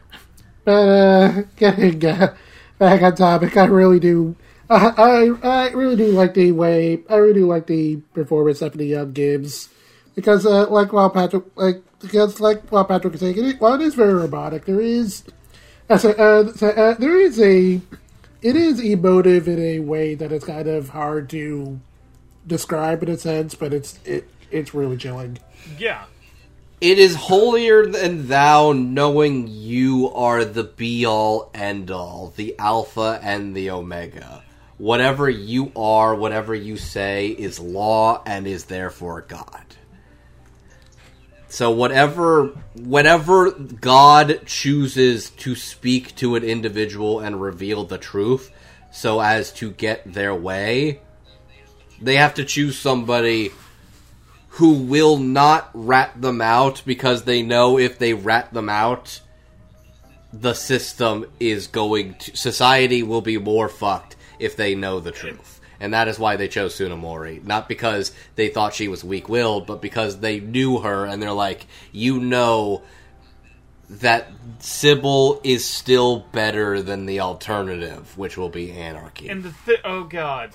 So the thing I love, the scene I love most with the interactions between Tsunemori and the Dominator, it's the argument at the end where you can t- where you can physically tell through Stephanie Young's performance that like the collective of Sibyl is just like ah fuck we're being played like I I do kind of love the haunting chorus of Stephanie's like robotic Oh, laughs. oh, oh, yeah, uh, yeah, that, yeah. That whole scene is really unsettling because it's like, yeah, yeah, because like on the one hand, you really do want to side with Akane's way of thinking, but on the other hand, it's just like Sibyl is just like completely convinced it's going to win, and it's like looking at society now, it's like, man, man. Okay, so I know this is a future editor's problem, but I'm like, I, I you could probably just use a picture of the Dominator, but but instead of like a Sibyl brain, can we use the brain from Evil Con Carne instead? Oh my god. Uh, Only if only if the bear from that is holding the gun. Okay, that takes extra editing, but fuck me, that's a. Oh, Jackson. That- oh my god! All right, I trust him. Um, where the f- Stephanie's really good at sounding horrifying Gladysy. And Linda, also credit to Linda Leonhard because you can actually tell it is slightly different when Tabe takes hmm. over compared to the originator or the person who plays the part of Kasei more often than not. Whatever Kasei is in there. Hello, Makishima. They have told me that this is the voice that you are more attuned to. We were friends once. Here, I've brought you a new book to read. It's Catcher in the Rye. Is it first edition? No. No. It's an ebook. then you're fucking useless. and then you're fucking useless to me. I do, I do. It's like I do love the whole conversation Makishima does have with uh, David Wald's character About physical media? like- about physical media, where it's like he may be a psychotic, mass murdering anarchist terrorist, but I mean he likes physical media, so he's at least morally gray, right? guys. Uh, I thought Linda Leonhard and Stephanie Young were great, especially Stephanie Young as the Dominator, because to me, there's just this great part where it's just like the collective laughing at Tsunemori, and Tsunemori's like, "Laugh it up now, bitch! I'm gonna fuck your shit up one day." And they're like, haha, she's not serious, right, guys? Haha, haha, please say psych. Yeah. That author's note: Tsunemori was not saying psych. uh, I'm good to move on if you guys are. All right. That's up to Jet. He's the host. All right, uh, all right. I guess uh, no one else said anything, and we can finally move on to our final section of the evening. So it's time to talk. our our lead detectives and our uh, lead Yep, criminal. uh, talking about our main characters. Will Hannibal and the woman who pegs him. Yep, uh, so we have our main characters and our main antagonists. We have Akane Tsunemori, Shinya Kogami, and Shogo Makishima.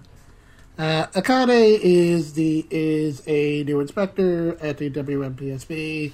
Uh, uh, like fresh out of college, uh, doesn't really know her way out of know her way around the position too well, and uh, she has a, a pretty uh, stressful first day, and uh, is mostly just kind of trying to uh, learn the job as he goes along.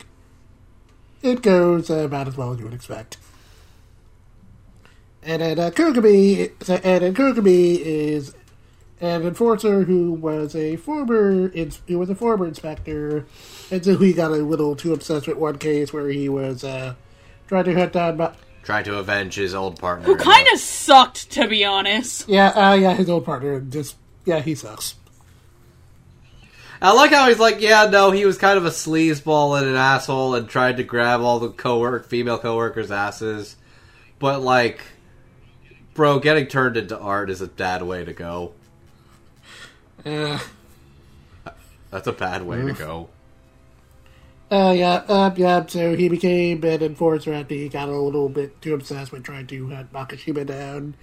And, uh, so, and, uh, and, uh, yeah, that's kind of his driving motivation through out of the season, and kind of balances between that and sort of, like, uh, being another one of, uh, Akane's kind of, uh, would-be mentors. And then Makishima, is, and then Makishima, as mentioned before, is our main antagonist of the season. Uh, he's got, like, he's not it's, um, okay, yeah, okay. They say he's not a traditional. he- They say he's not a traditional anarchist, but for, for all intents and purposes, he basically is like uh, he has an axe to grind with the system, and a lot of his actions. Most throughout the first half of the show, he's just kind of like encouraging people to, uh, you know, just kind of encouraging people to find different ways of kind of killing the system, and then for He basically is the guy who's like, okay, here's what you're gonna do. I'm gonna get you the toys, and you use them to your heart's content. And then when I give you a call, you answer the phone. Yep, and uh, throughout the second half of the show, he's kind of fully dedicated to trying to burn the system down.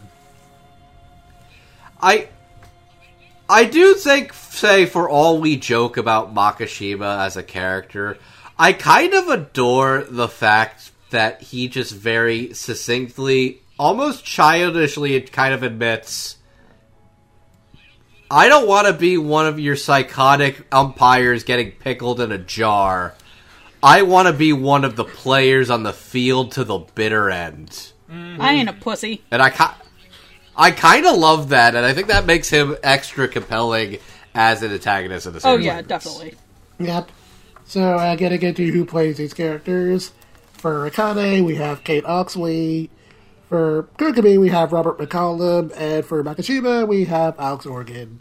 Uh, Kate Oxley is played such characters as Misa Kurosab in a certain magical index, Red and Konohana Kitan, Momo Adachi in Peach Girl, and Misaki Kirihara in Darker Than Black. Uh, Robert McCollum is played such characters as Baki and Baki the Grappler, specifically like uh, the old one from the 2000s. Um, Honda and Barakamon, Goten and Dragon Ball GT, and Shinobu Sensui in Yu Hakusho. And then Alex Organ is played such characters as Zed O'Brien and Blood Blockade Battlefront, uh, Hakashima in The Boy and the Beast, Decim and Death Parade, and Lloyd Forger, aka Twilight and Spy Family. Can I finally say the joke I've been stating on all of my all of my episode? Go ahead. The floor is yours. Okay. So you know that whole meme about you know the meme that's based on the Yu-Gi-Oh card where the person standing in front of the sign in one way goes to like a happy cheery place and one way goes to like a like scary spooky place mm-hmm. that's demonish. Mm-hmm. Yes. Uh so it's a lot of people have used that meme about bronies where it's bronies either become trans or Nazis. It's wild. I have seen that pipeline in real Okay. time. It's it's it's So it's like Alex Organ characters based off of his like I I would say outside of Decim, his two other known characters. You either go to Happy Fun Dad Time with Twilight or Demon Reddit Man Murder. Thank you. Welcome to my TED Talk. Uh, but yeah, uh, yeah, I really do. I really do. Adore, I really do adore Alex's Makishima. It's it's- it, re- it really is just a fantastic rendition of a guy who just really thinks he knows better than you. it everything about it is that this is a man who is so book read and so book smart and has basically spent a lot of time figuring all this out. He is a weird loner who has been rejected by the system, which in turn means he's been rejected by society. But also he kind of is cool with that and he's like, "You know what?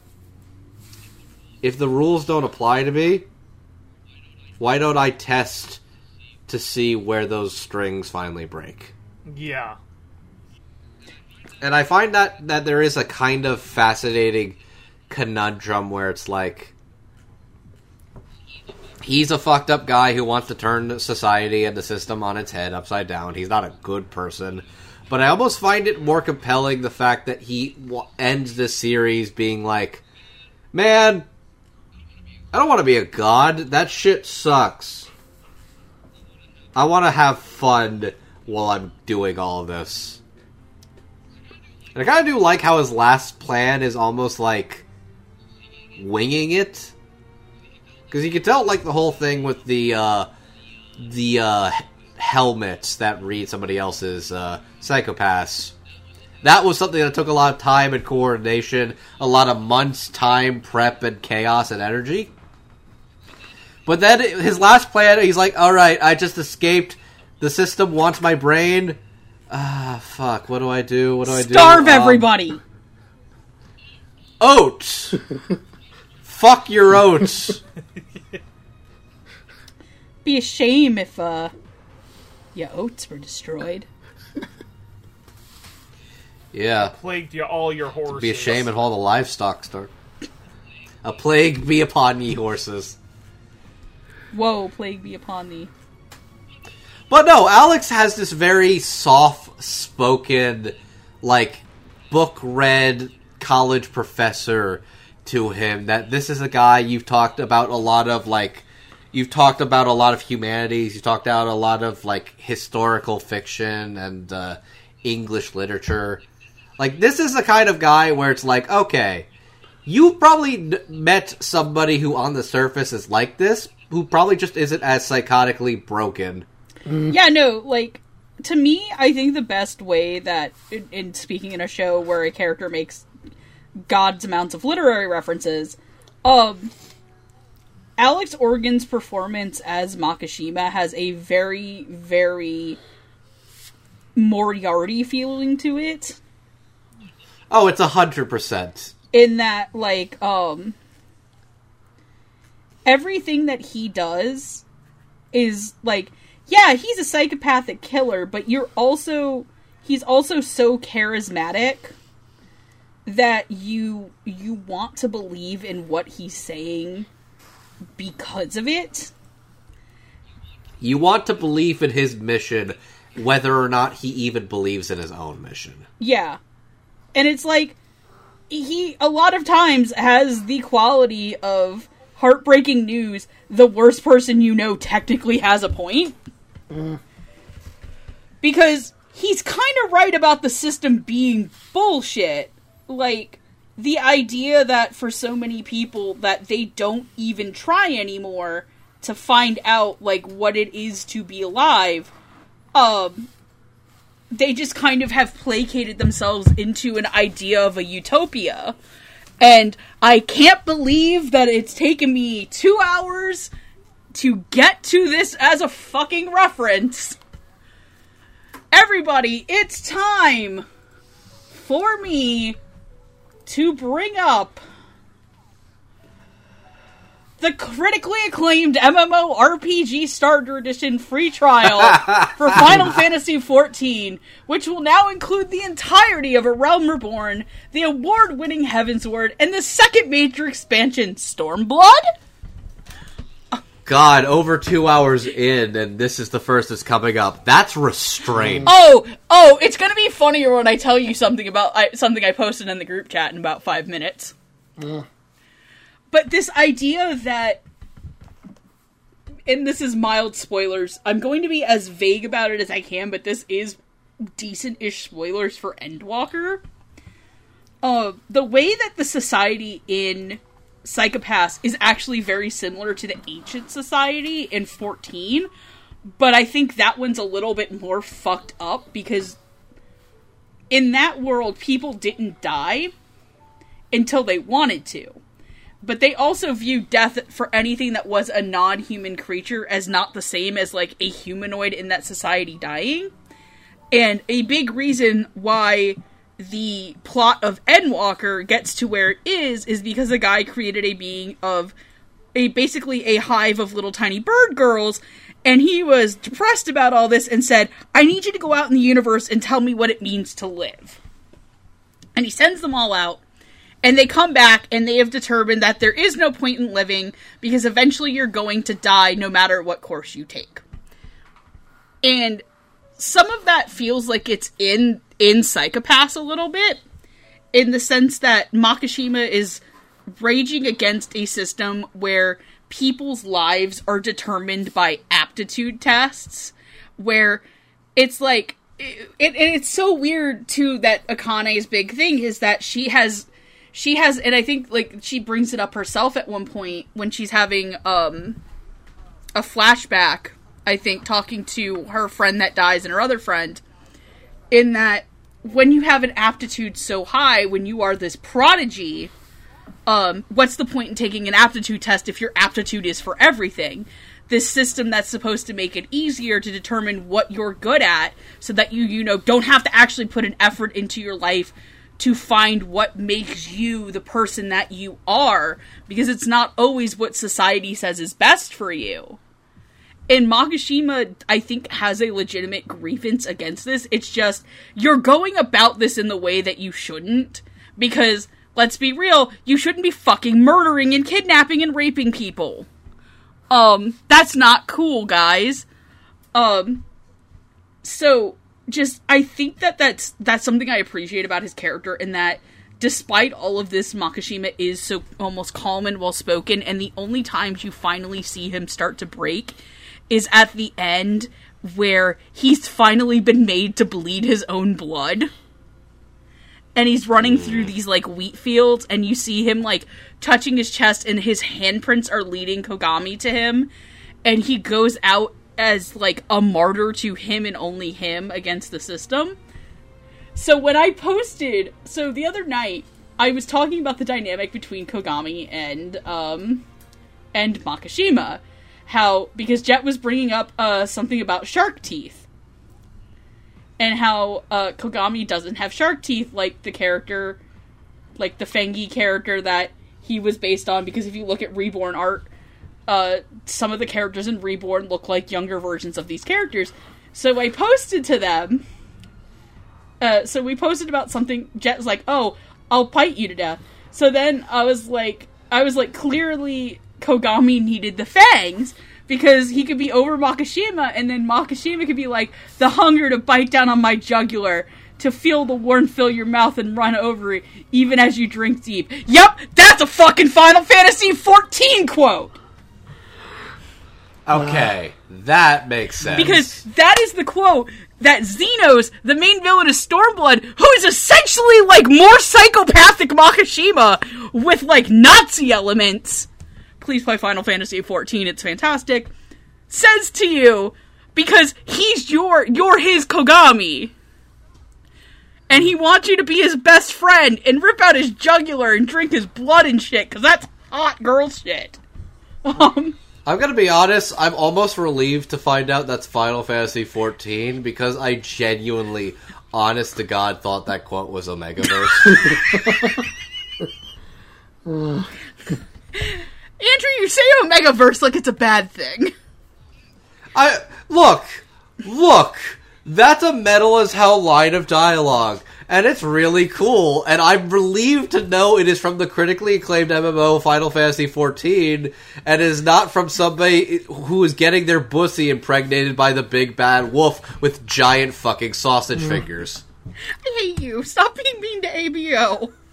Uh, Just for the Look, just for an- that, just an- for that, not be upon thee. uh, It's an easy target, but come on, it's Like an Omega. Come on. it. It's at least it is silly. It it is silly. I'm going to Google. I'm at least I'm going to it. AO3 right now to see how many Shogo Makishima Shinya Kogami ABO fix there are. uh, in the, uh, while you're doing that, uh, Patrick, did you have anything you want to add? Yeah, um, uh, an element of Makishima's performance that kind of got overlooked here that I picked up on is that while he is book smart, he is absolutely a fucking child. Oh yeah, hundred percent. Like he he may be smart, he may be strategizing all these things well in advance, but he's just an angry little kid breaking toys. Like really. He's Holden Caulfield. There fuck. so the Yeah. answer to that is Yeah. that no, I did not find any Shogo Makishima and Shinya Kogami ABO fix. Cowards. I did find a, Gin, a Ginoza and Kagami and, and Kogami one. That makes sense. Yeah, that's that. That see that one makes sense to me. Mm. Yeah. Anyways, Alex is really good. And Robert McCollum's a really good, like, chain smoking, bend through shit detective. Not quite as much as Masaoka, but, like, you could tell he's been among the wolves for too long. Mm-hmm. Robert just has this great grizzled tone of his voice that's very fitting and necessary for a character like Kogami, where it's like he Kogami is not exactly like a young man. Like he looks like he could be young, but he doesn't look. I, I think Megan, you were tr- kind of trying to imply the fact that he has like the soul of a 50, 60 year old in the hot rod body of a 20, 30 Hell yeah, year old. Hell yeah, he do. And I think yeah, a lot of what Robert McCollum's voice is a lot of that, where it's like it's got the right grizzled energy of like somebody who is older, while also managing to make him sound at least a little bit younger and ignorant compared to somebody like Masaoka. Yep, uh, yeah, this is definitely the kind of character Robert McCollum excels at. Like, it is kind of funny thinking back to when this show first came out and when, like, I was anticipating it because, like, when I watched this, because when I first watched the show, I was thinking, like, man, this is such a this is such a Robert McCollum character. I hope he's, I hope he plays him. And then I saw the cast and I was like, oh wow, I was running money there. God, remember the days where we did dub predictions in our episodes? God, now it's hard. Yeah. There's so many. There's so many great new actors. It's basically at some point you just kind of got to throw a dart and be like, all right, do I want to put a stock in Belshazzar or do I want to put my stock into our boy Jacob? Yeah, congrats, Jacob. There's a lot of. Congrats. Congratulations to former Patreon who told us to review Golden Boy for the show, now getting in the Crunchyroll doors. Proud of you. Proud of you, bro. Panda is bellowing. Uh, but yeah. also remember, uh, also remember to be very, very careful about your Nazeeh Tarsha stock, stocks. It may have side effects. You might start thinking that Saturdays are for dads. And Dad's cars. Uh, and his trophies. I legitimately forgot what the Z Tarsha looked like because I honestly just associate him with Dexter's dad. The fact that he doesn't look like Dexter's dad in real life is a slight disappointment. Oh no, like Nazeeh's great. I just find that really funny. Like people forget before Justin Briner became Deku, he had Josh Peck as his Twitter PFP. Uh, ow. Me Yeah, remembering when Justin that. Briner did Tumblr, uh, Tumblr voiceovers for Homestuck. Wait, really? Yeah, Huh. yeah I'll, I'll send it to you. Everybody has origins He also to the internet. loves balls. Everybody has origins, and it always comes back to Persona 4 Hymns Day. Yeah.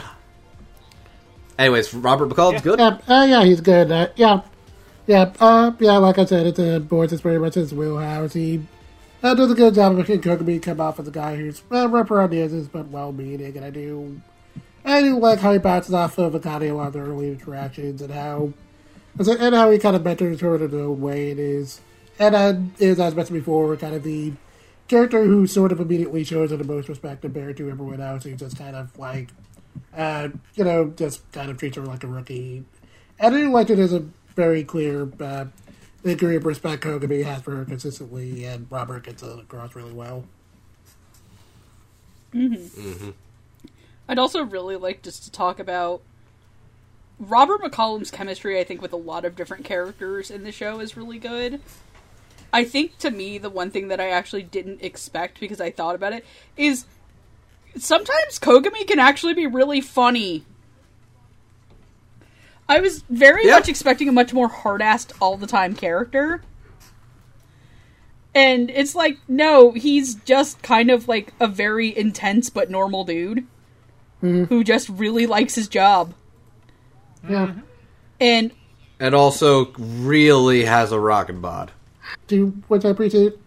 While there might be something there between like Akane and Kogami, I do appreciate that it's not like a really big focus to like their I want dynamic. there to be things between them. As, yeah, it would be nice, but not like a big thing. But I do appreciate that. Like the one time they do maybe sort of hint that it might be there, or like it kind of like walking out of Kogami like fighting a robot, and it's like a brief moment where you can kind of like see her like checking out his abs. But yeah, no, it's you could definitely tell there is something there, but I think also a lot of what develops between them is also based almost entirely around how much Akane changes throughout the entirety of the show. Yeah. Which I'd say the big thing for Akane Tsunemori, and especially in regards to uh, Kate Oxley in particular, how much Psycho-Pass works for you, at least this first part of Psycho-Pass works for you, is how much you buy the development and rising action of Akane Tsunemori. Yeah. Yeah, yeah, Cause she, yeah, Because she really does kind of start out as that like privileged kid who could go anywhere, but is like wants to enforce justice because she thinks she believes in justice without having really seen any of the dark underbellies or the truths or the having to make the hard choices or having to deal with the sacrifices. Really, she she doesn't do it initially do it for all that. She does it because or she joined the NWPSB because not because of a sense of of justice, but instead it was the one place nobody else got a good score at, so it was the one place she would be able to move up the ranks. She took pride at being the only one of her class to even get the offer. Uh, yeah. But but yeah, then as you see her develop and like my god, Akane does develop into a pretty compelling leading protagonist and like seeing her step the fuck up is really cool. Like you see her at her, you see her at her ignorance, you see her at her absolute lowest, and then you see her rising to climb and take it all. and even to the point where she is actively challenging Sibyl itself. To the point that like one of my favorite exchanges is where she basically makes a bargain where it's like, "Hey, you want this new brain food. I want my man back alive. If we're going to do this, I need this thing modded for me to consistently use non lethal rounds at will. If I don't have the ability to do that, I cannot guarantee Makishima's safety. And I think that's fucking badass. That is absolutely badass. And you know what? But yeah, I feel like I feel like Kate is a very interesting choice for a character like Akane. Akane. And I definitely say probably I don't, I don't know if this is mean to say. She is definitely quite literally the greenest among this cast. It's in some ways that feels almost intentional in the fact that she feels a little more like a rookie in the shoes of Akane in like a sort of meta way, but that also might just be me reading into it. I think Kate is a little rough at this. Uh, yeah, it, yeah, it is kind of interesting going back to this because, like, my only other point of reference for Kate going into this was actually uh, per uh, Misaki in Darker Than Black, which uh, was the only thing I knew in before this, and uh, it's, it's funny enough. I think I think I can't remember if it was in the commentaries, but I think Zach Bolton might have mentioned that like her performance in that show was kind of why she got cast in here, so I thought that was interesting. Oh, that is interesting. Yeah. Uh, yeah, because I was a pretty major character in that show. So, But but that having been said, my God, Kate gets a lot to chew on with a character like Akane Tsunemori, and by the end of this, by God, is she really, really rocking the hard-boiled detective who's not going to lose to cynicism or like the fucked up corruption of the system to try and get what she wants. Even if she doesn't succeed, she's not going to let that wallow in despair and let that sink her. Mm-hmm. Yeah. uh, yeah, Which uh, which a lot of what makes Psycho-Pass works is how much you like Akane Tsunemori and like seeing her rise and develop as an inspector. And in that regard, that does make Psycho-Pass a really compelling watch. At least as far as these first 22 episodes. Mm-hmm. Uh, yeah, I really do like the performance a lot. Uh, really do think she does a good job of uh, making it uh, kind of come off as uh, kind of frustrated and naive in the beginning without uh, coming, well, not making coming off as like influenced or leading into the whole like uh, boy anime girl thing too much, which uh, uh, uh, which uh, which is an aspect of Kate's performance I appreciated because uh, like I didn't watch the show in Japanese originally, and I believe it was. Um, that is Kana Hanazawa as Akane Tsunemori. Basically one of the most iconic like female Yep. series. It's a, uh, it's a, uh, yep, so uh, yeah, definitely interesting coming out from a performance like that. I think, and I think Kate's variation of Akane is uh, very interesting in that respect. As, as, uh, where it does sound a little more kind of, I don't want to say grounded in a sense, but it is kind of a bit more. I don't know, it doesn't lead into like the whole like anime girl thing as much, which is something I thought was interesting. I feel like the the difference is like the assumed leading lady in an anime versus the leading lady in a cop procedural TV Yeah. show. Uh, but yeah, Whi- oh, no, no, go ahead. No, I I was just going to say, which I think that in itself does make it compelling take on a character like Akane in a show like this. Uh, yeah, I like a lot of her growth throughout the show, uh, especially uh, what uh, what aspect of Kate's performance I especially like was her delivery in the scene where like uh, where Gideon has been kind of talking down to her throughout like the entire first half, and then like uh, she finally has it and kind of tells him off. I thought Kate was really good there.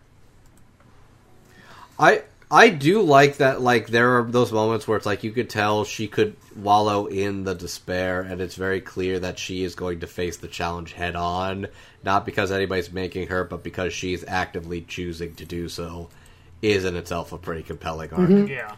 Yep, and yep, uh, and then of course uh, I really like her delivery into like the last scenes he has with Sibyl where like she's telling it off, and and and not just like, and I really appreciate that scene on a lot of levels. Not just because I really like Kate's delivery there, and just like you know the whole representation of hope that Akane is just kind of supposed to represent in that moment.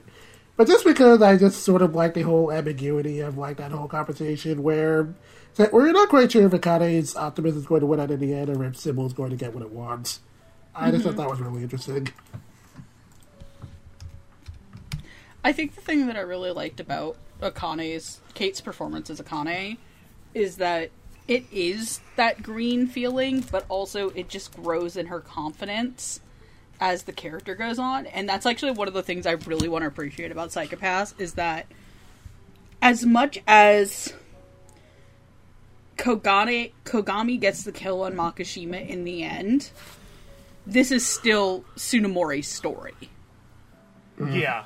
This is still her story. She is still the most important character. And I feel like in a lot of these shows that attract a lot of people about like, oh, who's the smart genius of the group? I like shows that are intellectual and stuff. And it's usually like the most basically written OP smart edgy boy show doing like and it's like we're gonna show we're edgy by like having high schoolers commit torture on each other or i'm the super smart boy and the girl character who likes me is here just to be eye candy for me to abuse and show how super smart i am. Basically, the main character is anime Batman. It- that's an insult. Those that's an insult to batman depending on the writer. Depending on the writer, but I feel like it's a, it's it's a basic It- it's assumption of what essentially people everybody think who it, it it's nice to see a female lead character like this in an anime when so many people want their smart edgy character to be a different flavor of light Yagami or Lelouch.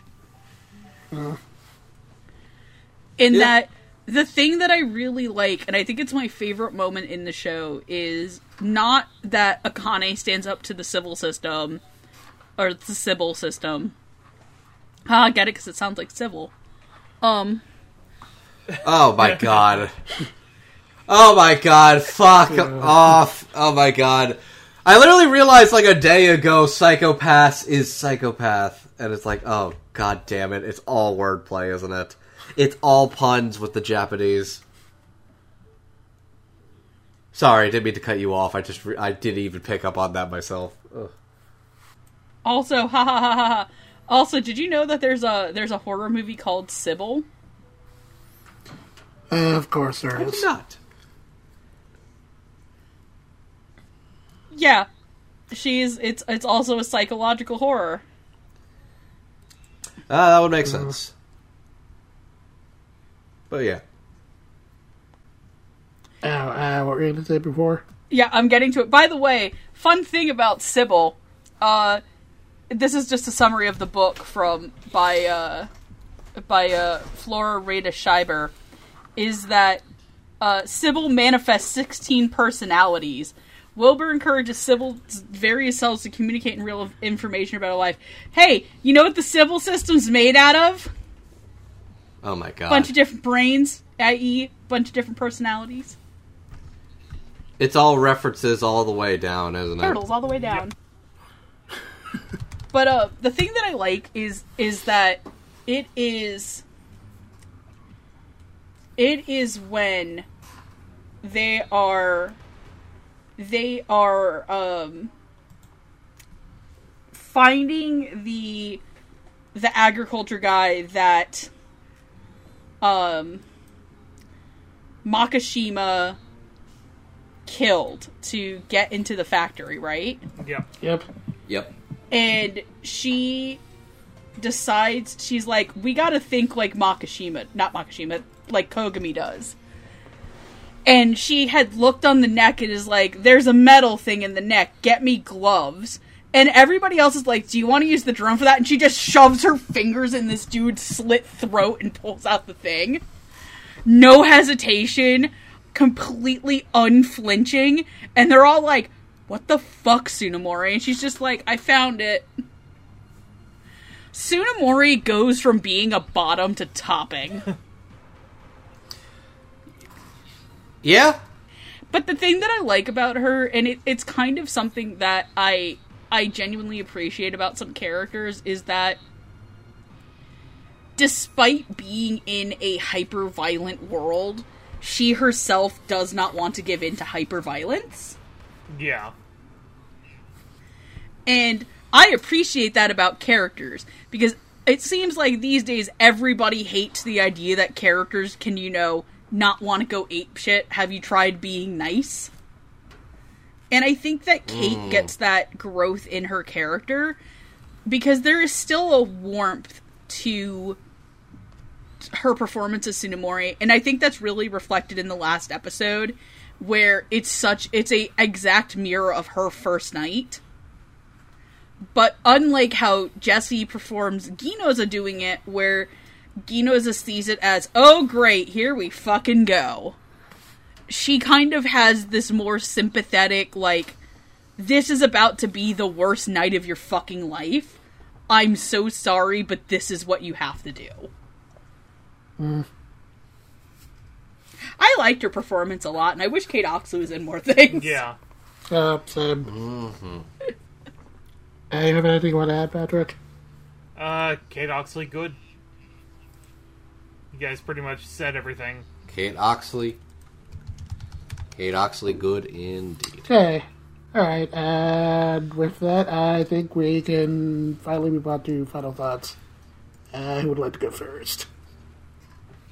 I think this has been a very fascinating show to go back and rewatch for a couple of reasons. I'm simultaneously glad I got the chance to actually rewatch this show with a modern perspective and a more discerning eye about a couple of things that have come out since. But also, fuck you, I am now cursed with the fact that I will now pursue the path of catching up. I now need to know why this franchise continued to be a franchise, how it somehow continued to exist after the fucking bomb that is Psycho-Pass Season 2, and if anything that came out after it and came out after Urobuchi really cleaned his hands of it is even worth it or not. I at this point I'm now at a I need to know. I need to know. And yes, that's going to include going back to season two. And yes, that's gonna suck. Ah, good luck with that. Glory, That being said- what a hell of a way to die. That being said, this was a fun show to really revisit and get a chance to talk about. There's a lot of things that hold up way better than they should, and it's upsetting. Not the performances, in the actual things that Urobuchi brings up. I think there's some fucking line about why is the media not why is the media inciting more violence right now? And it's like, well, it's it's whatever they can to get clicks. And I just screamed, Urobuchi! Uh, Like, fuck, man. uh, Fuck. But, you know what? Honestly, season one's still really solid. There's a lot of fun performances and a couple of career highlights for some people, too. Uh, yeah. This was good. Glad I got to do this. Um, Patrick, you want to go before me because you talk. I talk a little too much, so I don't want to steal anything. So, yeah, this was a really interesting show to revisit, especially given the times now. Um, the dub itself is the kind of dub I wish I could see from Crunchyroll more often with a bunch of people collaborating on the production side in such a way that I guess everybody has time to do to do the research and figure things out instead of it being like, oh, you got like two weeks. I kind of miss this. And I. Frankly, I wish we could see things of this cerebral nature done this way more often. The reality is this. The simul- the seasonal simulcast grind is ever growing and impossible to catch up on. Take some time to go back, smell the flowers, go find that weird thing in your collection you don't remember buying, and just put it on every now and then. You might find some Yeah. gems you didn't know you owned. Yeah. There you go. I say that, and somebody's going to accidentally watch a Violence Jack and be like, "Oh God, this was a mistake." Hey, what's this Rin Daughters of Mnemosyne show? Oh my God! Oh man, this this reminded me. this reminded me of how about Cop of Yoka sitting on my shelf that I haven't watched yet. I, I You should watch that. I think for me, I as somebody who never got to watch, who never just like had the inkling to watch the show over many many years, uh, I enjoyed it for what it is. I think the dub is fantastic. I definitely agree that there should be like I don't want to defend the megacorp because fuck the megacorp idea, but I can understand why they do what they do and it's it's because I guess I I I go on said Megacorp's Discord, but like people like lose their absolute fucking mind if like a okay like people lose their absolute fucking mind forgetting what time a sub episode comes out of a show. So I understand it, but that being said, I think the most ideal thing would be to obviously one expand back to having studios outside of of just the internal spear record stuff and just put some stuff on a post seasonal thing and just put them out with this collaborative effort.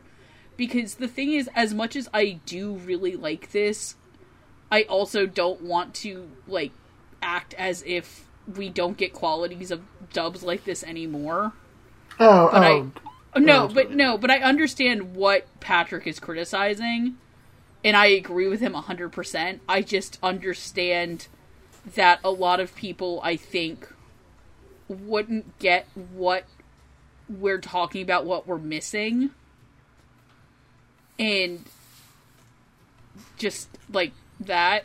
And the one thing I think I really do like about this too is that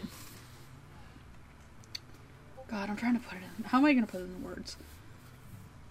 I honestly wish that we would also get more shows like this again. Because I think a lot of psychological thriller shows that come out these days aren't necessarily psychological thrillers. They're just excuses to be ultra grimdark, but say but act like they're smart. If you get what I'm saying. Uh, uh, yeah, it does feel like this particular brand of show is kind of gone out of style. It basically it is the assumption people look at Psycho-Pass and assume that it is a nihilistic show, and that is almost a falsity that a lot of shows tend Yeah. to fall into. Yeah, and I wish that also too. I believe is this an original project as well? Yes. Yep.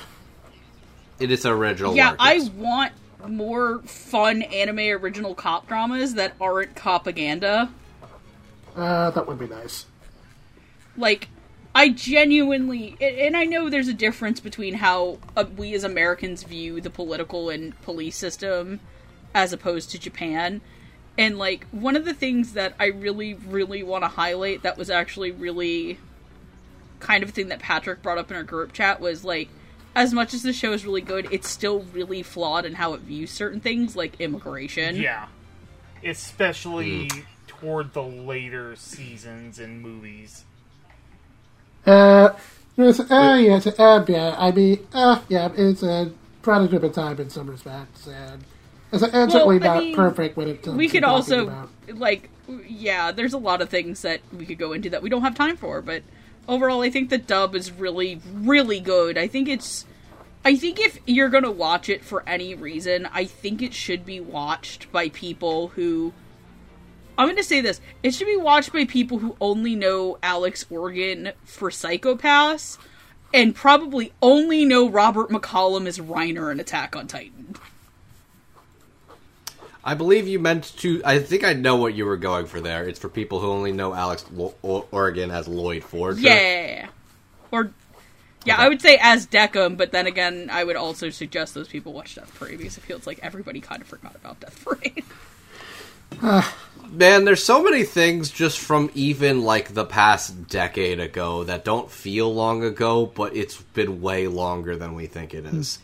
Like Psycho-Pass, like the fact that there are new entries for it, it's worth remembering. This franchise is like a decade old. Yeah, and we which, when I still just realized got new stuff It's for crazy.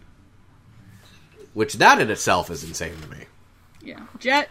I'm not sure how I feel about this continuing to be a franchise, but it is almost yeah, uh, fascinating oh, yeah, yeah, that it is still. yeah. a It's kind of weird because, like, I sat here and thought about it. It's like, man, whenever I sit here and think about it, it's like the last big anime original I feel that actually got turned into like an actual franchise. Hey now, Gen's other Gen's other darling from that thing is still kicking. Uh, so- okay, I mean it is, but it came out a year before this dude. Yeah, but it's still going.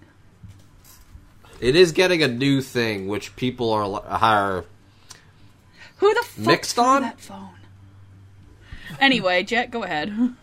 Uh, but uh, yeah, uh, uh, but yeah, but I'm glad I got the chance to uh, revisit this show. It's uh, uh, so uh, so uh, still pretty solid. I think it had, some pretty uh, good commentary. Uh, not uh, not always perfect, but it but there's a lot of the there's a lot of the show that's still relevant in ways that are extremely terrifying. And as far as the dub goes, I enjoyed it a lot. It's a really solid effort all across the board.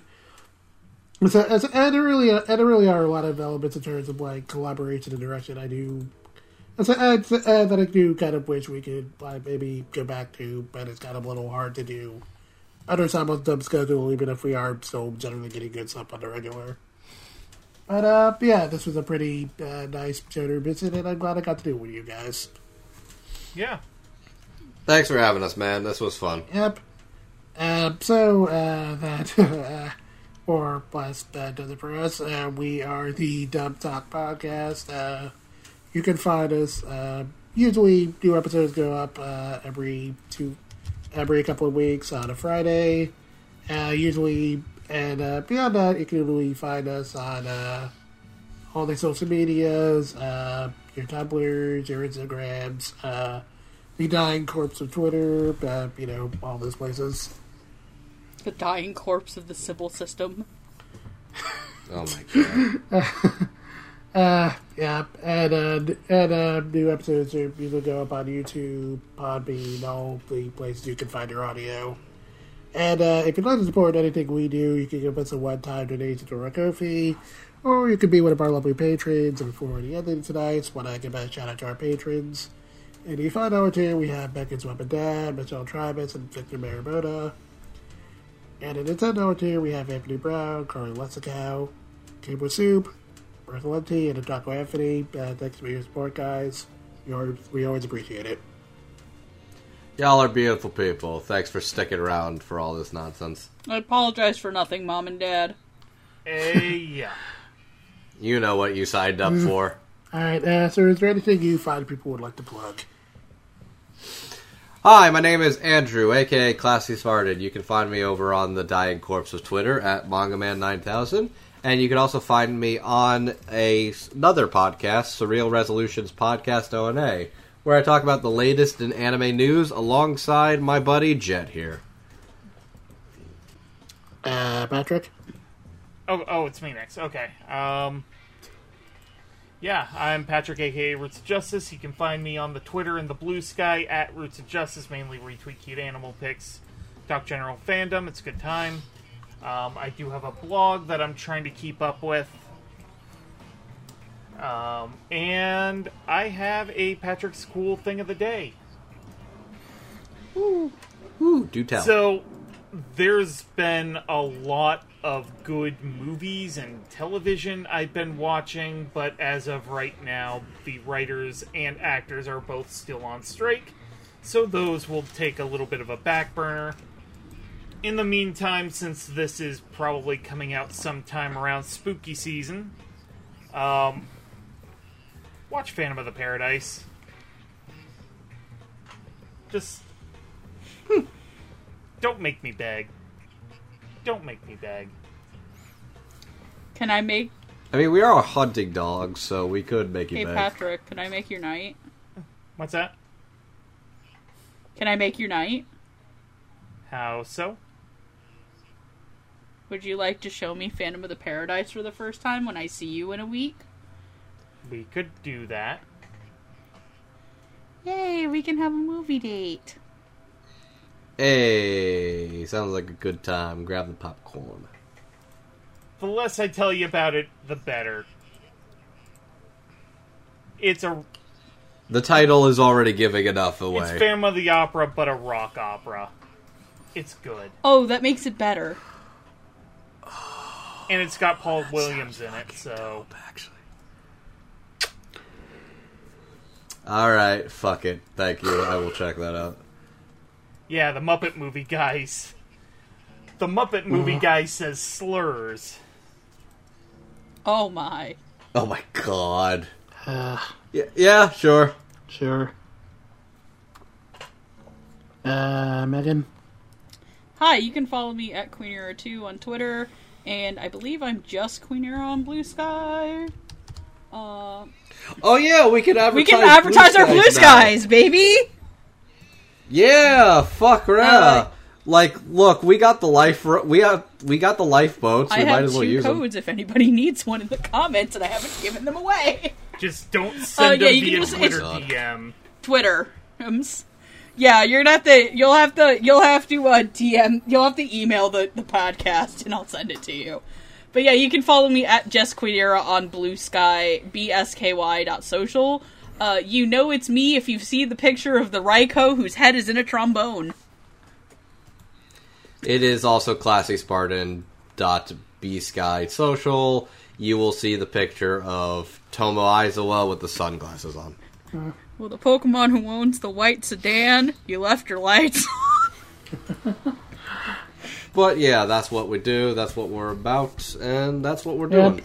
Doing. We're doing our very best and keep on Yep. keeping on. And uh, as for me, you can find me on Twitter and Blue Sky at my name. Uh, usually, it's a, it'll be uh, it'll be an image of uh, Musa from from Wind with the Wind. So that's all you know to me. And uh, beyond and uh, beyond that, you can also find me on Surreal Resolutions podcast. So today, uh, usually just talking about anime news, and uh, beyond that, I uh, write for websites occasionally, and you can also find me on my own blog, uh, The Nerdy Abyss, where I'll usually just be talking about whatever Johnny Jump stuff I'm reading. And And with that, I think it's time to retire. I can finally hang up the old hat. Uh, But are we going to retire, or are we? Hang on, wait, wait, wait. Are we getting retired, or are we getting turned into ah, goo? crap, my crime coefficient's up. Uh, Ah, fuck. Mine's. Oh, I don't even know how it got to 420 ba- blazing levels. I must have done some real fucked up shit, man. Mine, my psych. My co. Oh, sorry. Go ahead first. mine's up to 69 nice. Damn it! You took my. joke. uh, Ah, good old Oh, no. I read that wrong. It's 690. Ah, crap. Nice knowing you guys. Rip. All right. I hope my goop is tasty. Good night, everybody. Eh, not all. Otaku on that, Deba. The Sibyl system is people.